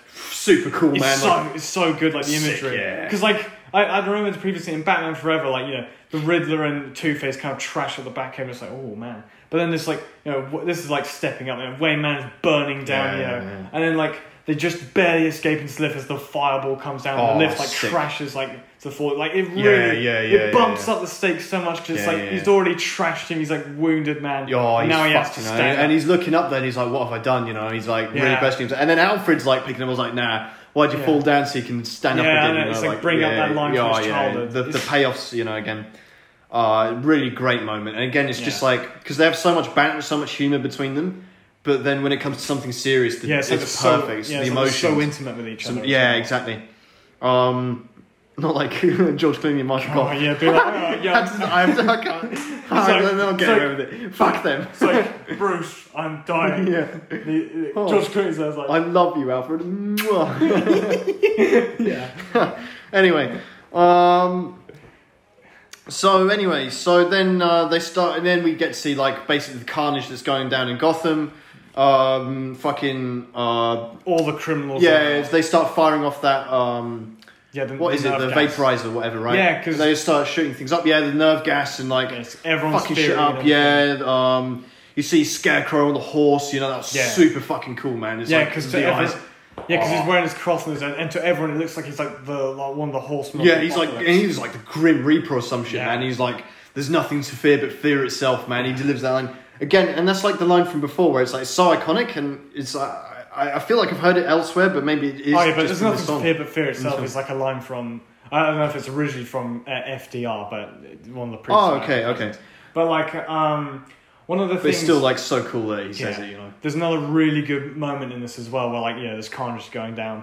I think yeah, Commissioner Gordon, tur- well, Sergeant Gordon turns up Oh, because yeah. they've raised the bridge, and he's like, oh, calling the SWATs and calling back up, and then like the commissioner's like, you don't understand. There's no one left to send in. Yeah, yeah. But yeah, then yeah. Batman like shoots Yeah, off yeah, in yeah, that it's- shot, it's which is cool. But then like that moment as well, it's like like uh, like again building tension in Like, all hope is lost, you know. Yeah, I was like, yeah. oh man. We're But even fucked, though you know. having seen this again, it's like, oh, that that moment is so good. and you just get full Hans Zimmer like dun dun dun dun dun dun Yeah. dun dun dun dun. It's You like get like the Batman theme. It's like boom, you know, it's Yeah. so good, man. It's so well done. 'cause, like it Oh. bring it like brings the audience so low, and then like you see Batman shoot, Yeah. and you're like, yeah. Oh yeah, the, yeah. You just get you can imagine like in the in the cinema the, the audience like cheering, you know, Yeah. and it's like One, oh, of the, one the of the times hype. where it's actually like you know It's warranted. amazing. It's amazing. And Hans Zimmer like just does his thing, Yeah, man. when the It's- music plays in oh. so well too. You get the theme song, man. It's so good.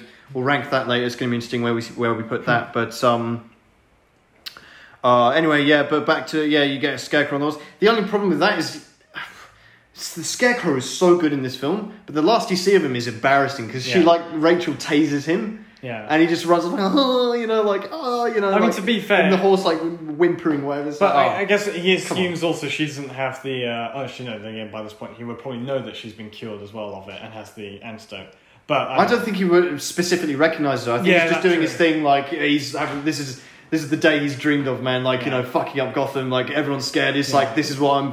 My life is built up to, you know. And he's like, yeah, fuck you, yeah, nothing's fair. And then she like tases him. He's like, ah, I didn't I, like mean, that. I mean that is Yeah, I didn't need to because he's not he's not a main villain in this. He's just a pawn, I guess. Because like Well, yeah. he cringes a pawn, and then like But I'm sure he probably ends up with more screen time than Liam Neeson. So in a sense, Mm, maybe, but that's because he's a front. Maybe just so, Well, yeah. the Liam Neeson reveal. That Oh, still, yeah, yeah, like yeah. just to remind you, he's still like maybe it's to put that impact. Mm. But I guess maybe it's like because he's not the villain of this. It's like to show that um, you know really when you boil it down, he's just a guy like who's obviously insane, but he's still just a man. Like Mm-hmm. yeah, that's true. like if you if you taser him, he will just go like spaz out basically. I But- suppose, and, and you did have to have some closure on with Scarecrow. You know, you can't just think, oh, he's still running out there. You know, like I don't know, but uh, He's been captured once, you can get captured again. Yeah, yeah, yeah. But anyway, so so uh, the Tumbler shows up, like I said, uh, and Batman, you know, meets up with Gordon. He's like, "Here's the keys. You know, can you drive stick?" Yeah. And uh, and this is so cool. I love Gordon. Uh, Gary Oldman is perfect, man. He's like, because he's he is like what we would be in this film. You know, like he getting in the tumbler and he's like, oh, you know, he's like. He like unlocks it and he's like, yeah, you know, like he, Yeah, I he- know. it's so good. And he he gets in and he's driving it and shit, and he like knocks off a couple of like Yeah, side so, oh, mirrors. He's like, sorry. yeah, yeah, he's like really like, but he doesn't even. He like. You know, it's so good. It's so good. Because it's so serious, but it's still so Yeah, funny. as and well. like later on, he's like shooting down the, the bridge, and he's like, oh, he's like, Yeah, he's, he's like- really like like a real life video game. And it's, it's so convincing. It's so good. Um, and it puts the audience in, in the film as well, you know, because it's just like a normal guy like in the in amidst this this universe, and it's like, oh, you know, like Yeah. it's brilliant. Yeah, but in the meantime, with this as well, like Batman's going to showdown with. Yeah, this is like the boss fight with Yeah. uh, with Liam Neeson, man. Yeah, but beforehand, like I do like this bit as well. It's like he's got two of his goons, and he's oh, I think I can take on two of the goons. He's like fair, and then he's like brings down four. Yeah. like well, two more, and then there's four. Of them. I always forget that bit, you know, when I watch it because it's just like, oh yeah, he fights fights guys, but you, you know, there's no problem there. You know, he's going to go and fight Liam Neeson, so it's like Yeah. these guys are just like fillers, basically. I don't Yeah. even think that was necessary. Yeah, but I mean- it does give him a chance to get away a bit, you know, on the train. Yeah, he, he- they sort of like beat this. Yeah, so he, he beats them all, but then like there's a part that I like as well because everyone like basically turned to a zombie by this point on the island. Hmm. They see Batman and they're like, Oh yeah, like it looks from their perspective. I'm glad they show us like it looks like he's a demon. He's got like Yeah, glowing yeah, yeah. eyes, a glowing mouth, looks about to breathe fire at them. yeah, And they all start like mobbing him, but Yeah, then like yeah, um, I love this part as well. Like he's like basically being like drowned underneath them, and he like shoots the uh, what's it called like the grapple onto Yeah, the yeah, train. yeah, yeah. That's the saving thing. that was really cool. um, How yeah. he doesn't get battered at some point along that train Yeah, because he's like hanging on to it and he's like Is there all these no, like- concrete pillars, man. Like you know. Are there no like beams that connect across? yeah, the yeah, yeah. It- That's quite convenient. But anyway, uh, yeah. So basically, and, and it's quite fun. And in the midst of all this as well, you've got a guy in the Wayne Tower like explaining everything to the audience. You've got the exposition. Yeah, he's like, uh, after gets to the Wayne Tower, which is the centre of Just, just so you know what's going on. This is da da da da da. You know. Yeah, I mean, um, it, it's Shane Rimmer here, which is like a, another guy cast as well. I was like, oh, that's interesting. Yeah. just, just bring him in, you know. But um, like, yeah, another another James Bond link in there. Um, as Felix Leiter, but still, I, I think he was all right in this. Like, if they just had a guy to be like, oh, this is a crisis that's going to happen. Mm. I mean, it's not too bad over the top where he's like, so audience, this is what's happening. But um, Yeah, yeah. But anyway, we get um, Liam Neeson. He's in the front of the train, and uh, it's quite funny just to see just a little. He's just there, like driving a train. Like it, just for a moment there, you have Liam Neeson as a train driver, and it's like you know, like like he's some kind of like you know in a midlife crisis dad, you know, with like his tr- toy train set, you know, just like you know, I don't know, like um, you know, you got Ned Flanders and J- Tim Lovejoy, you know, like you know, I don't know. Um, but anyway, you get him in the train, and uh, and then yeah, they have this boss fight, you know, and it's like Yeah. bang, you know, like, and he's like, and it's really cool because he's like, oh, you know, all they have a bit of like Yeah, so dialogue man shit. in a costume. Yeah, and he, he, and he, it's so cool because he's got like the weapons that they're using for the arm spikes. And he like grabs the sword and like yeah, that, so like, you got nothing, So cool, yeah, man. you got nothing like original, and then like he's like, Yeah. yeah, you've seen this, like he slices sword. Sick. There's actually a funny thing as well with this fight as well because there's a height disparity between the two. Again, Yeah. Liam Neeson being six four, Christian Bale's only like six foot and a half. So he, yeah. he actually had to hunch down a bit for this fight, which you don't really see. well, because they're in a train as well, so that yeah. Yeah, I know, but he had to like Clever physically angles be, and stuff. Yeah, of course, Really. but they could easily hide that. But so the fact that you think about it, like uh, if you looked at it from a different view, like it would be Liam Neeson like crouched down like this fighting him, while like he's just stood up normally. Uh, yeah. it's, it's it's a good little train fight there. Um, Every every good film seems to have a good train Oh, yeah. fight, but you know, and uh, and it culminates in basically, um, you know, Ba- Batman. You know, Batman's like, you know, uh, I don't have to kill you. No, I'm, I'm not going to kill Yeah, you. yeah, he Liam Neeson goes, yeah, like, oh, you don't have the guts to kill me, you know, basically. yeah. And he goes, I don't have to kill you, but I don't have to save you either. yeah, it's because he basically leaves him to die because uh, Gordon has like destroyed Yeah, the yeah, yeah, yeah, foundations he's, of like, the, fucked uh, up the bridge, the train, so so, he like- can't go over to uh, yeah Wayne Wayne Tower basically. But you Even know, though he's quite close. I don't have to save you. No, I don't have to kill you, but I don't have to save I you. don't say you either. That is kind of killing Batman, you know. Like that. That is like if you're if you have the opportunity to save someone's life and you choose not to, is that not killing? No, And that that's, just- I feel that that's just like might be- second degree, third degree murder, murder or It's something. inability to act. Or, it, it, Yeah, he exactly. doesn't act basically. But you could get charged for that as murder. So, I don't know. It's not his problem. I mean, this guy tried to destroy the city. but still, uh, I mean, I think Batman. that is was- kind of killing him. Uh, but you, You know? well, it's not the same as him literally like. Well, no, It's like- it's- Batman. yeah, Returns this reminds me again. Bringing on my philosophy in uh yeah under under like British. Yeah. law. what's this moral dilemma? You know, Well, This is your because test paper. It's like like le- killing? It's like legally there's a as with euthanasia there's a difference between like letting someone die and actively killing them with like Mhm. yeah, lethal injection. So which is why in some countries they take away like the food Yeah. so that they like you know die of starvation or whatever rather than It's fucked they're, up. they're not legally allowed Turn to off like the turn off life support. yeah. So in a way, he, he's not killing him. It's just involuntary. Well, Manslaughter. yeah, involuntary manslaughter or voluntary manslaughter. I think that's still killing. You know. I don't know. It, it depends, but if not, we're being generous, it's not. But I think really Well, you yeah, would get you would go to prison for that. You know, like that's that's. Still, I don't know. We've come a long way from you know Michael Keaton breaking people's ankles for a joyride, you know, Well, yeah. and like blowing up goons and you know killing. Yeah, yeah, yeah. But it- it's still cool, like, um, because this death scene is so cool. Because it's like Liam Neeson, just like he just closes his eyes and it's like bang, you know. It's, Yeah, it's he a cool death off. scene. And you get to see that it's not just that. Like you get to see like this train go underneath a car park and just Yeah, fuck shit up, you know. Um, yeah, And then like as it, yeah, Commissioner Gordon gets out the like, yeah, yeah. They're all like, they're all it's good. All everything's Gucci. You know, that, that's pretty much it. That's the end of the film. Uh, we get like all More the loose ends tied up. We get the. This is, I think this might be the, the number one Sigma moment because the the hotel thing. Oh, yeah. But there's also this bit where that asshole CEO boardroom guy's like, Yeah, he walks in. Yeah, he walks in. Fox is there, and he's like, "Yeah, he, I, I've yeah. got." He's like, oh yeah, like I thought yeah, you I thought I fired you. He's like, "Yeah, you did. I got a new job. Yours." Oh, So good, I man. love that. that so good. line. And then he calls up Bruce Wayne, who who serves it to him as well. He's like, "Yeah, um, you know, uh, through a bunch yeah, of dummy yeah." It's like, uh, "Oh, you know, uh, this isn't your company anymore." It's like, uh, He it bought the is, majority like, shares Yeah, yeah, it's like through things. Da da da. It's a little bit technical, but yeah, it's because like before my this guy. company, my company's future's safe, you know. Yeah, because before in the party, I think Yeah, it's and like- also beforehand, this guy like is like treating him like a moron and explaining. Yeah, "Oh, yeah, yeah. This is this thing. It's like, Like, it's a bit too complicated. patronising him. Yeah, Yeah, from moron like you, Bruce. Yeah, and then like he just yeah pulls the rug brilliant. And then, uh, and then, well, and then while he's like doing Morgan Freeman's like, yeah, ends call. Didn't you get the memo? You know, Yeah. like fucking serves it to him, man. Yeah. You're like, yeah, fuck you, man. This is so good, man. yeah, but Um, yeah, I think there's also a bit like um, I think he's driving with um, with Alfred or something, or he, he- he's in some place with Alfred, and then like he's like, "Oh yeah, you know your front page news." Uh, Oh yeah. But you know Bruce Wayne only makes the page eight, and like he, Yeah, he yeah, goes over and it's like billionaire burns down house. Yeah, like, yeah, drunk. yeah, yeah. Uh, it's like oh, it's And kind of it's funny. cool. It's cool. It works, you know. It's like the Playboy thing because everyone was there, and it's like that's a plausible explanation, you know. It's like it's very good. Yeah. Um, and yeah, because we basically yeah, you get that Michael Caine, and uh, you know we just get a little bit uh, with Rachel again. Yeah, you know, he's like because they're on like the ruins, the ashes of the of Wayne Manor. And he's like, I'm going to rebuild it like brick for brick, basically. Yeah, and then and then like Michael Caine's like, oh yeah, yeah, more particularly in the southwestern. Oh yeah, yeah, yeah, yeah. as well. That, that was cool. Yeah. Um, the Batcave yeah. If you haven't seen this, Yeah, yeah. We get a bit of like you know a bit of romance bit now with uh, Rachel. They have they you know they have a kiss, uh, which is nice, nice little moment to, to end the film on. Uh, although we get to like the most hype ending in cinema fucking history, man. Because you got Gordon on the fucking rooftop with a bat signal, you know. Like I was like, yeah, I like that. This is cool, you know.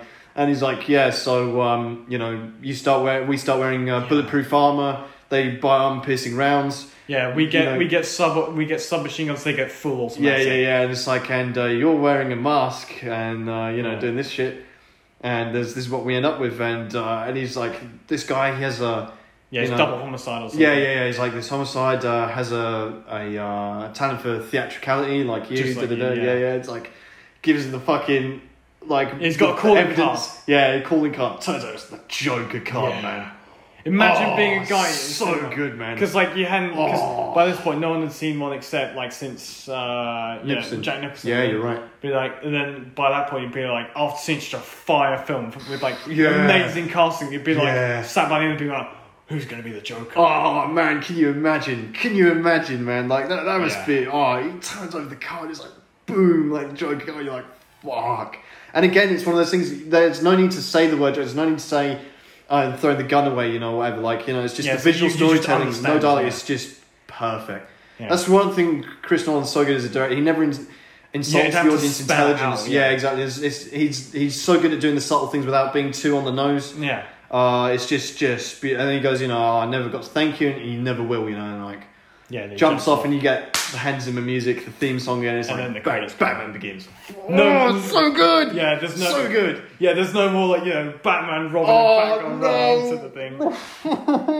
Du- du- du-. Yeah, they're like running away. Oh, The contrast between the Oh. ending of well, ignore Catman. Contrast between the ending of the last Batman film and the ending of this one, so good. mate, and and it's just I think this is one of the best endings of any film ever, man.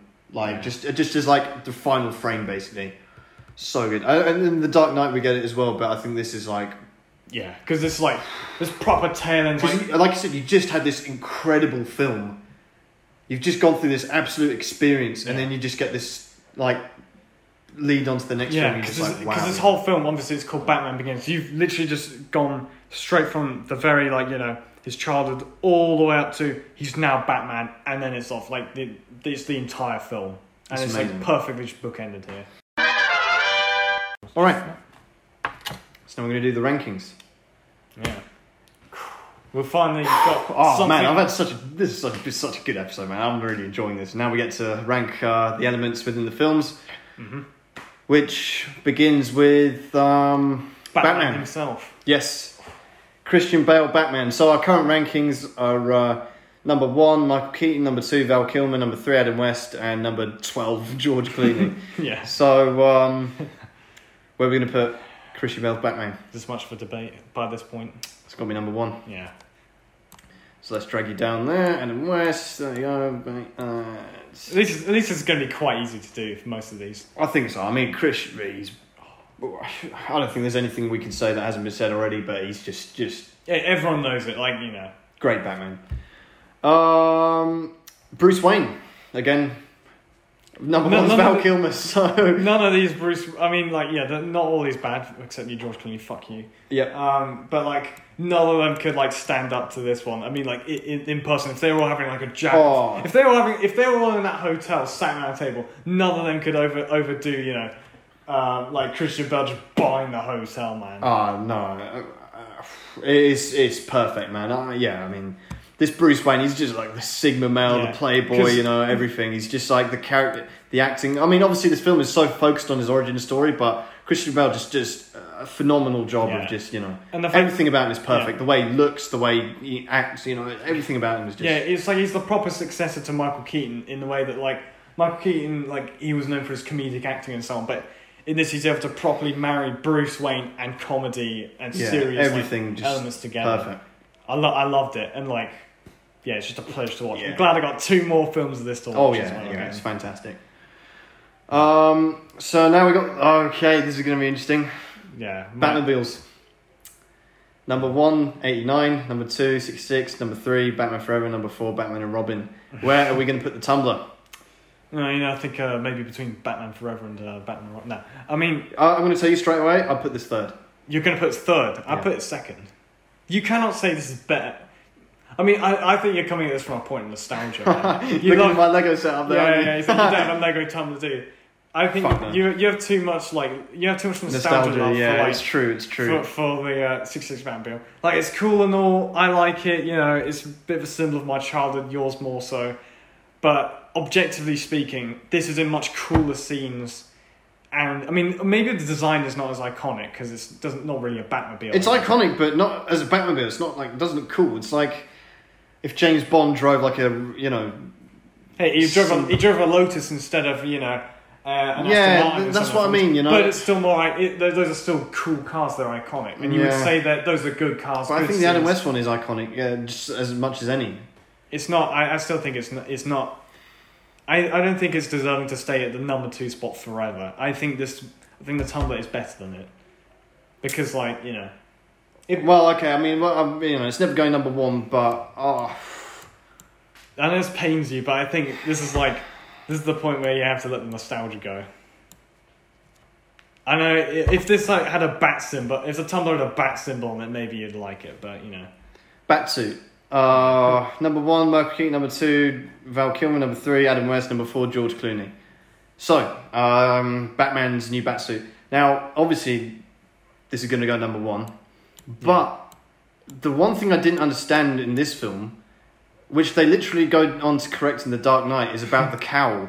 Yeah. Because you've got um, you've got basically in this in this film he still has the, the cowl which connects the, the neck to the head and it's like one piece so he can't turn his neck.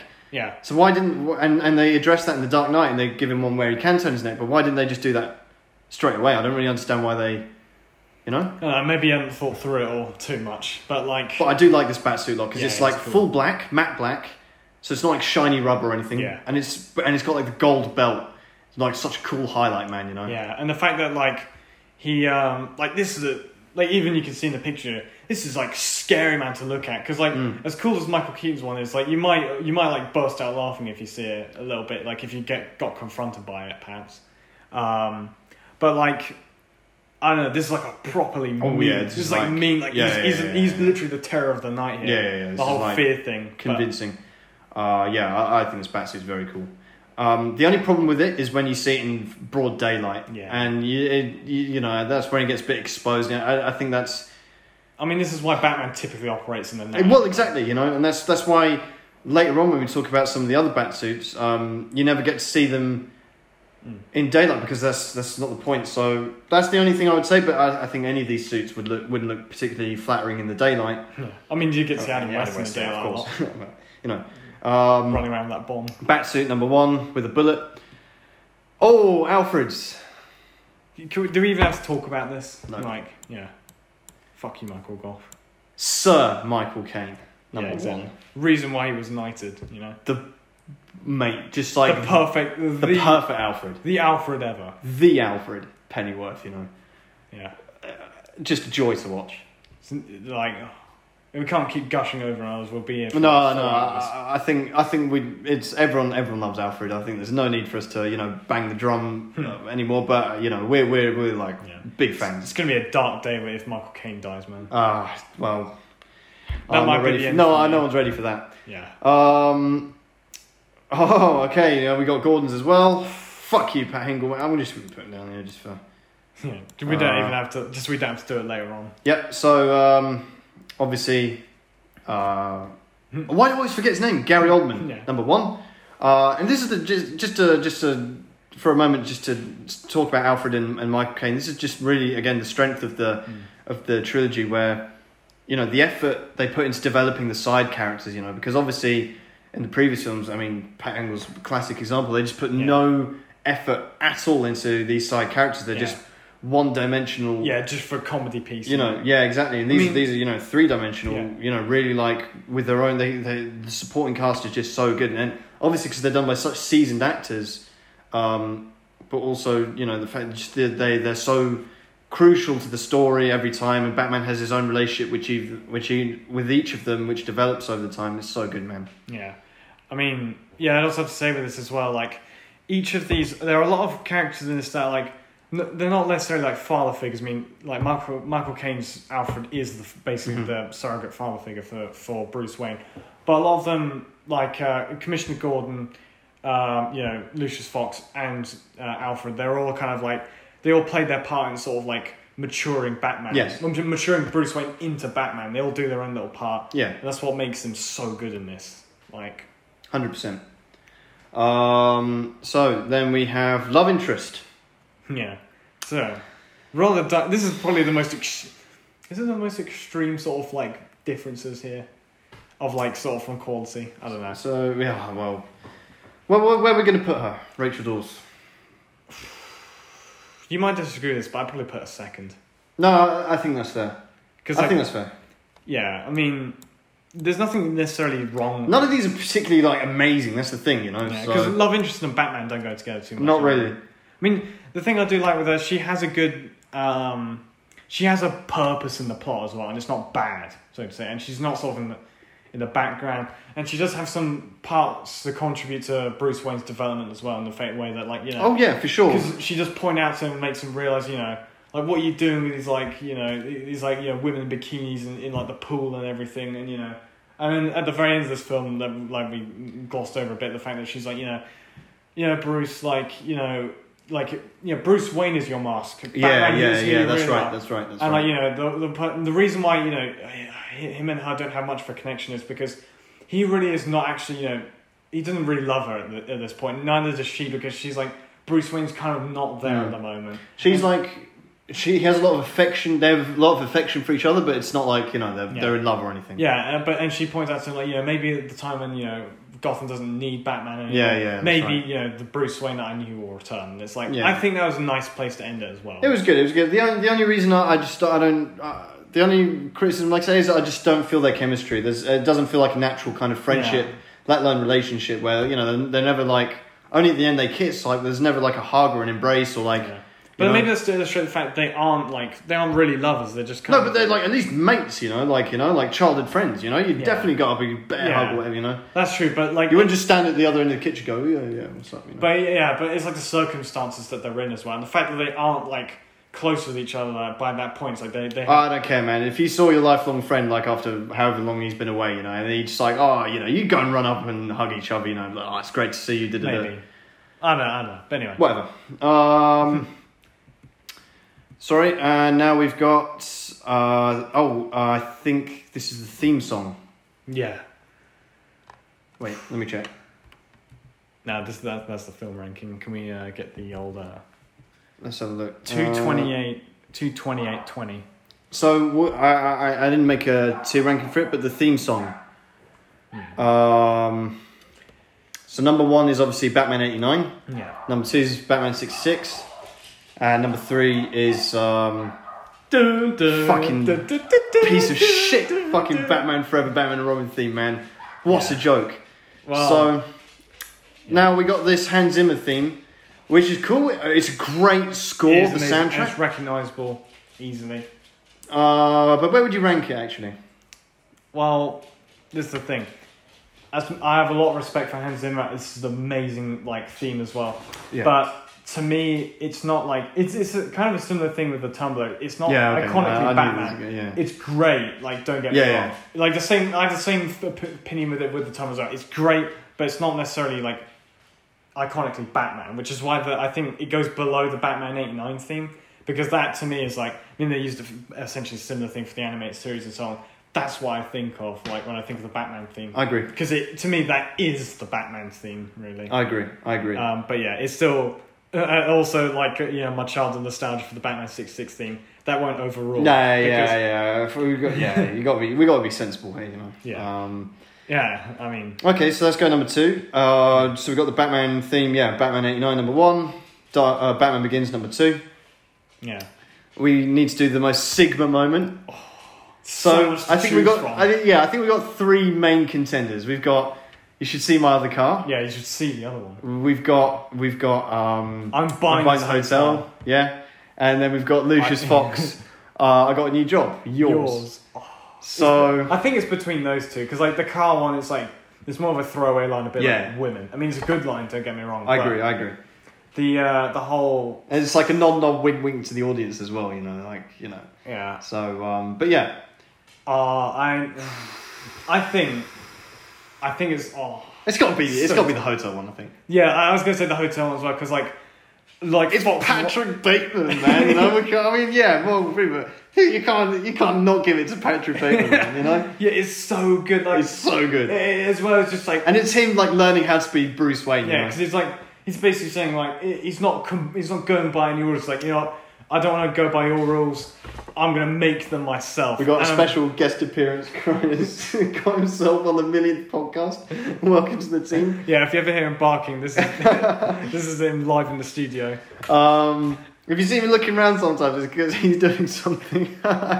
Yeah. Um, but anyway, back to the Sigma moment. So Yeah, it's gotta be, no, like- yeah, obviously number one. By I, if I could add two both of them in, I would. But Oh yeah, well this would go. The three moments from this would go one, two, and three in this like in our rankings. yeah, so this, this- goes above Michael. yeah, the most What was sigma. it? Jack Nicholson, wasn't it? Yeah, it's like Oh, oh, yeah. yeah, yeah, it would. As Yeah. much as I didn't. That was ask- great. That was amazing. It was brilliant. This is better. oh yeah, Saying like this Patrick I'm Bateman buying is this literally hotel. you know it's it's the man himself. I love that. It's just like it's just everything. That's, I mean, especially coming off the last one where it's like, oh, you know, it's like, oh, nice car. It's like you see the uh, see the other one. It's like, uh, then it just goes on right to this part where like he's like you know chilling with like his women, and he's also chilling with these like you know fuck off dudes who are also rich, and just to flex them, he's like, oh, Yeah. I'm gonna, and, also to the waiter who's like telling off. He's like, you know, fuck you, I'm buying this. Although what I would say, it is quite. It's more. It's like it is alpha as well. You know, this is the thing. Like what Fox doing it for does. women as well. Yeah, what Fox does is specifically very Sigma. You know, it's like you know, it's a it's a jo- like you know. Yeah. But, more, but anyway, yeah, This- for this- sure, number yeah, one. For we, sure, yeah, for we're sure. playing around with di- whether it's alpha or Yeah, Sigma or we, something yeah, like yeah. that. yeah. Uh, and the film itself. Honor- yeah, ha- honourable mention to Oh, yeah, go Lucius Fox. No, I'd Oh, yeah. that- that's the Sigma moment, the uh, the hotel, the hotel, but honourable mention to Oh yeah, Lucius definitely, Fox. definitely, Like, definitely. can't underplay that. I got a new job. Yours. Didn't you get the memo? Brilliant. Yeah. Uh, so now we have the film itself. Uh, our current number one film is uh, Batman 1989, which we gave an 8.7. Yeah. So, what would you rate Batman Begins out of 10? This is gonna be difficult because like we've- we've got other films to put like up as well. I don't want to like put it too close to the ceiling, but I would say it is at least in the like eight category. I'd- Oh, I'd easily. like to, I'd like to say uh, like I'd still want I'd want to if I I'm thinking to myself if I'd want to watch a Batman film, would I want to watch Batman '89 or would I want to watch this? Because I'd personally say I'd want to watch Batman Begins over Batman '89. And this is where like we might clash. Mm, Like I was this is a better film, but two words Jack Nicholson. But this is the thing, like with, with which I said with Batman '89, that like a lot of the film is just like to me it was kind of like boring because it's not Jack Nicholson. If the whole film was just all the Jack Nicholson clips, it'd be like out of ten to me. But like, some the thing is with the Batman, um, the 1989, it's got it ticks more boxes in terms of like you know the Batmobile, the theme, the Jack Nicholson, you know all those kind of things are like such a high level. I agree. Overall, like I said, overall as a film, the overall card, the like the story, the plot, everything is like at a higher level. But the individual outstanding elements of Batman 1989 is why it's such a loved and iconic film. We gave it an 8.7, so Batman Begins ah, I wanted to give this an eight point nine personally or a nine. Because it's I'm watching it, it's just it's so good because it's like there's nothing there's no part in this film where, I, where I'm bored or I think oh I shouldn't have been in the film or like oh, I would have done something differently. Like to me, really, I mean, yeah, like like even the ending as well. Like the, the note it sets you off on. All right, how about this? How about this? Oh really? You're gonna make a deal with me? Yeah. huh? We give them the same rating. Eight point seven. I'll take that. Yeah? I'll take that.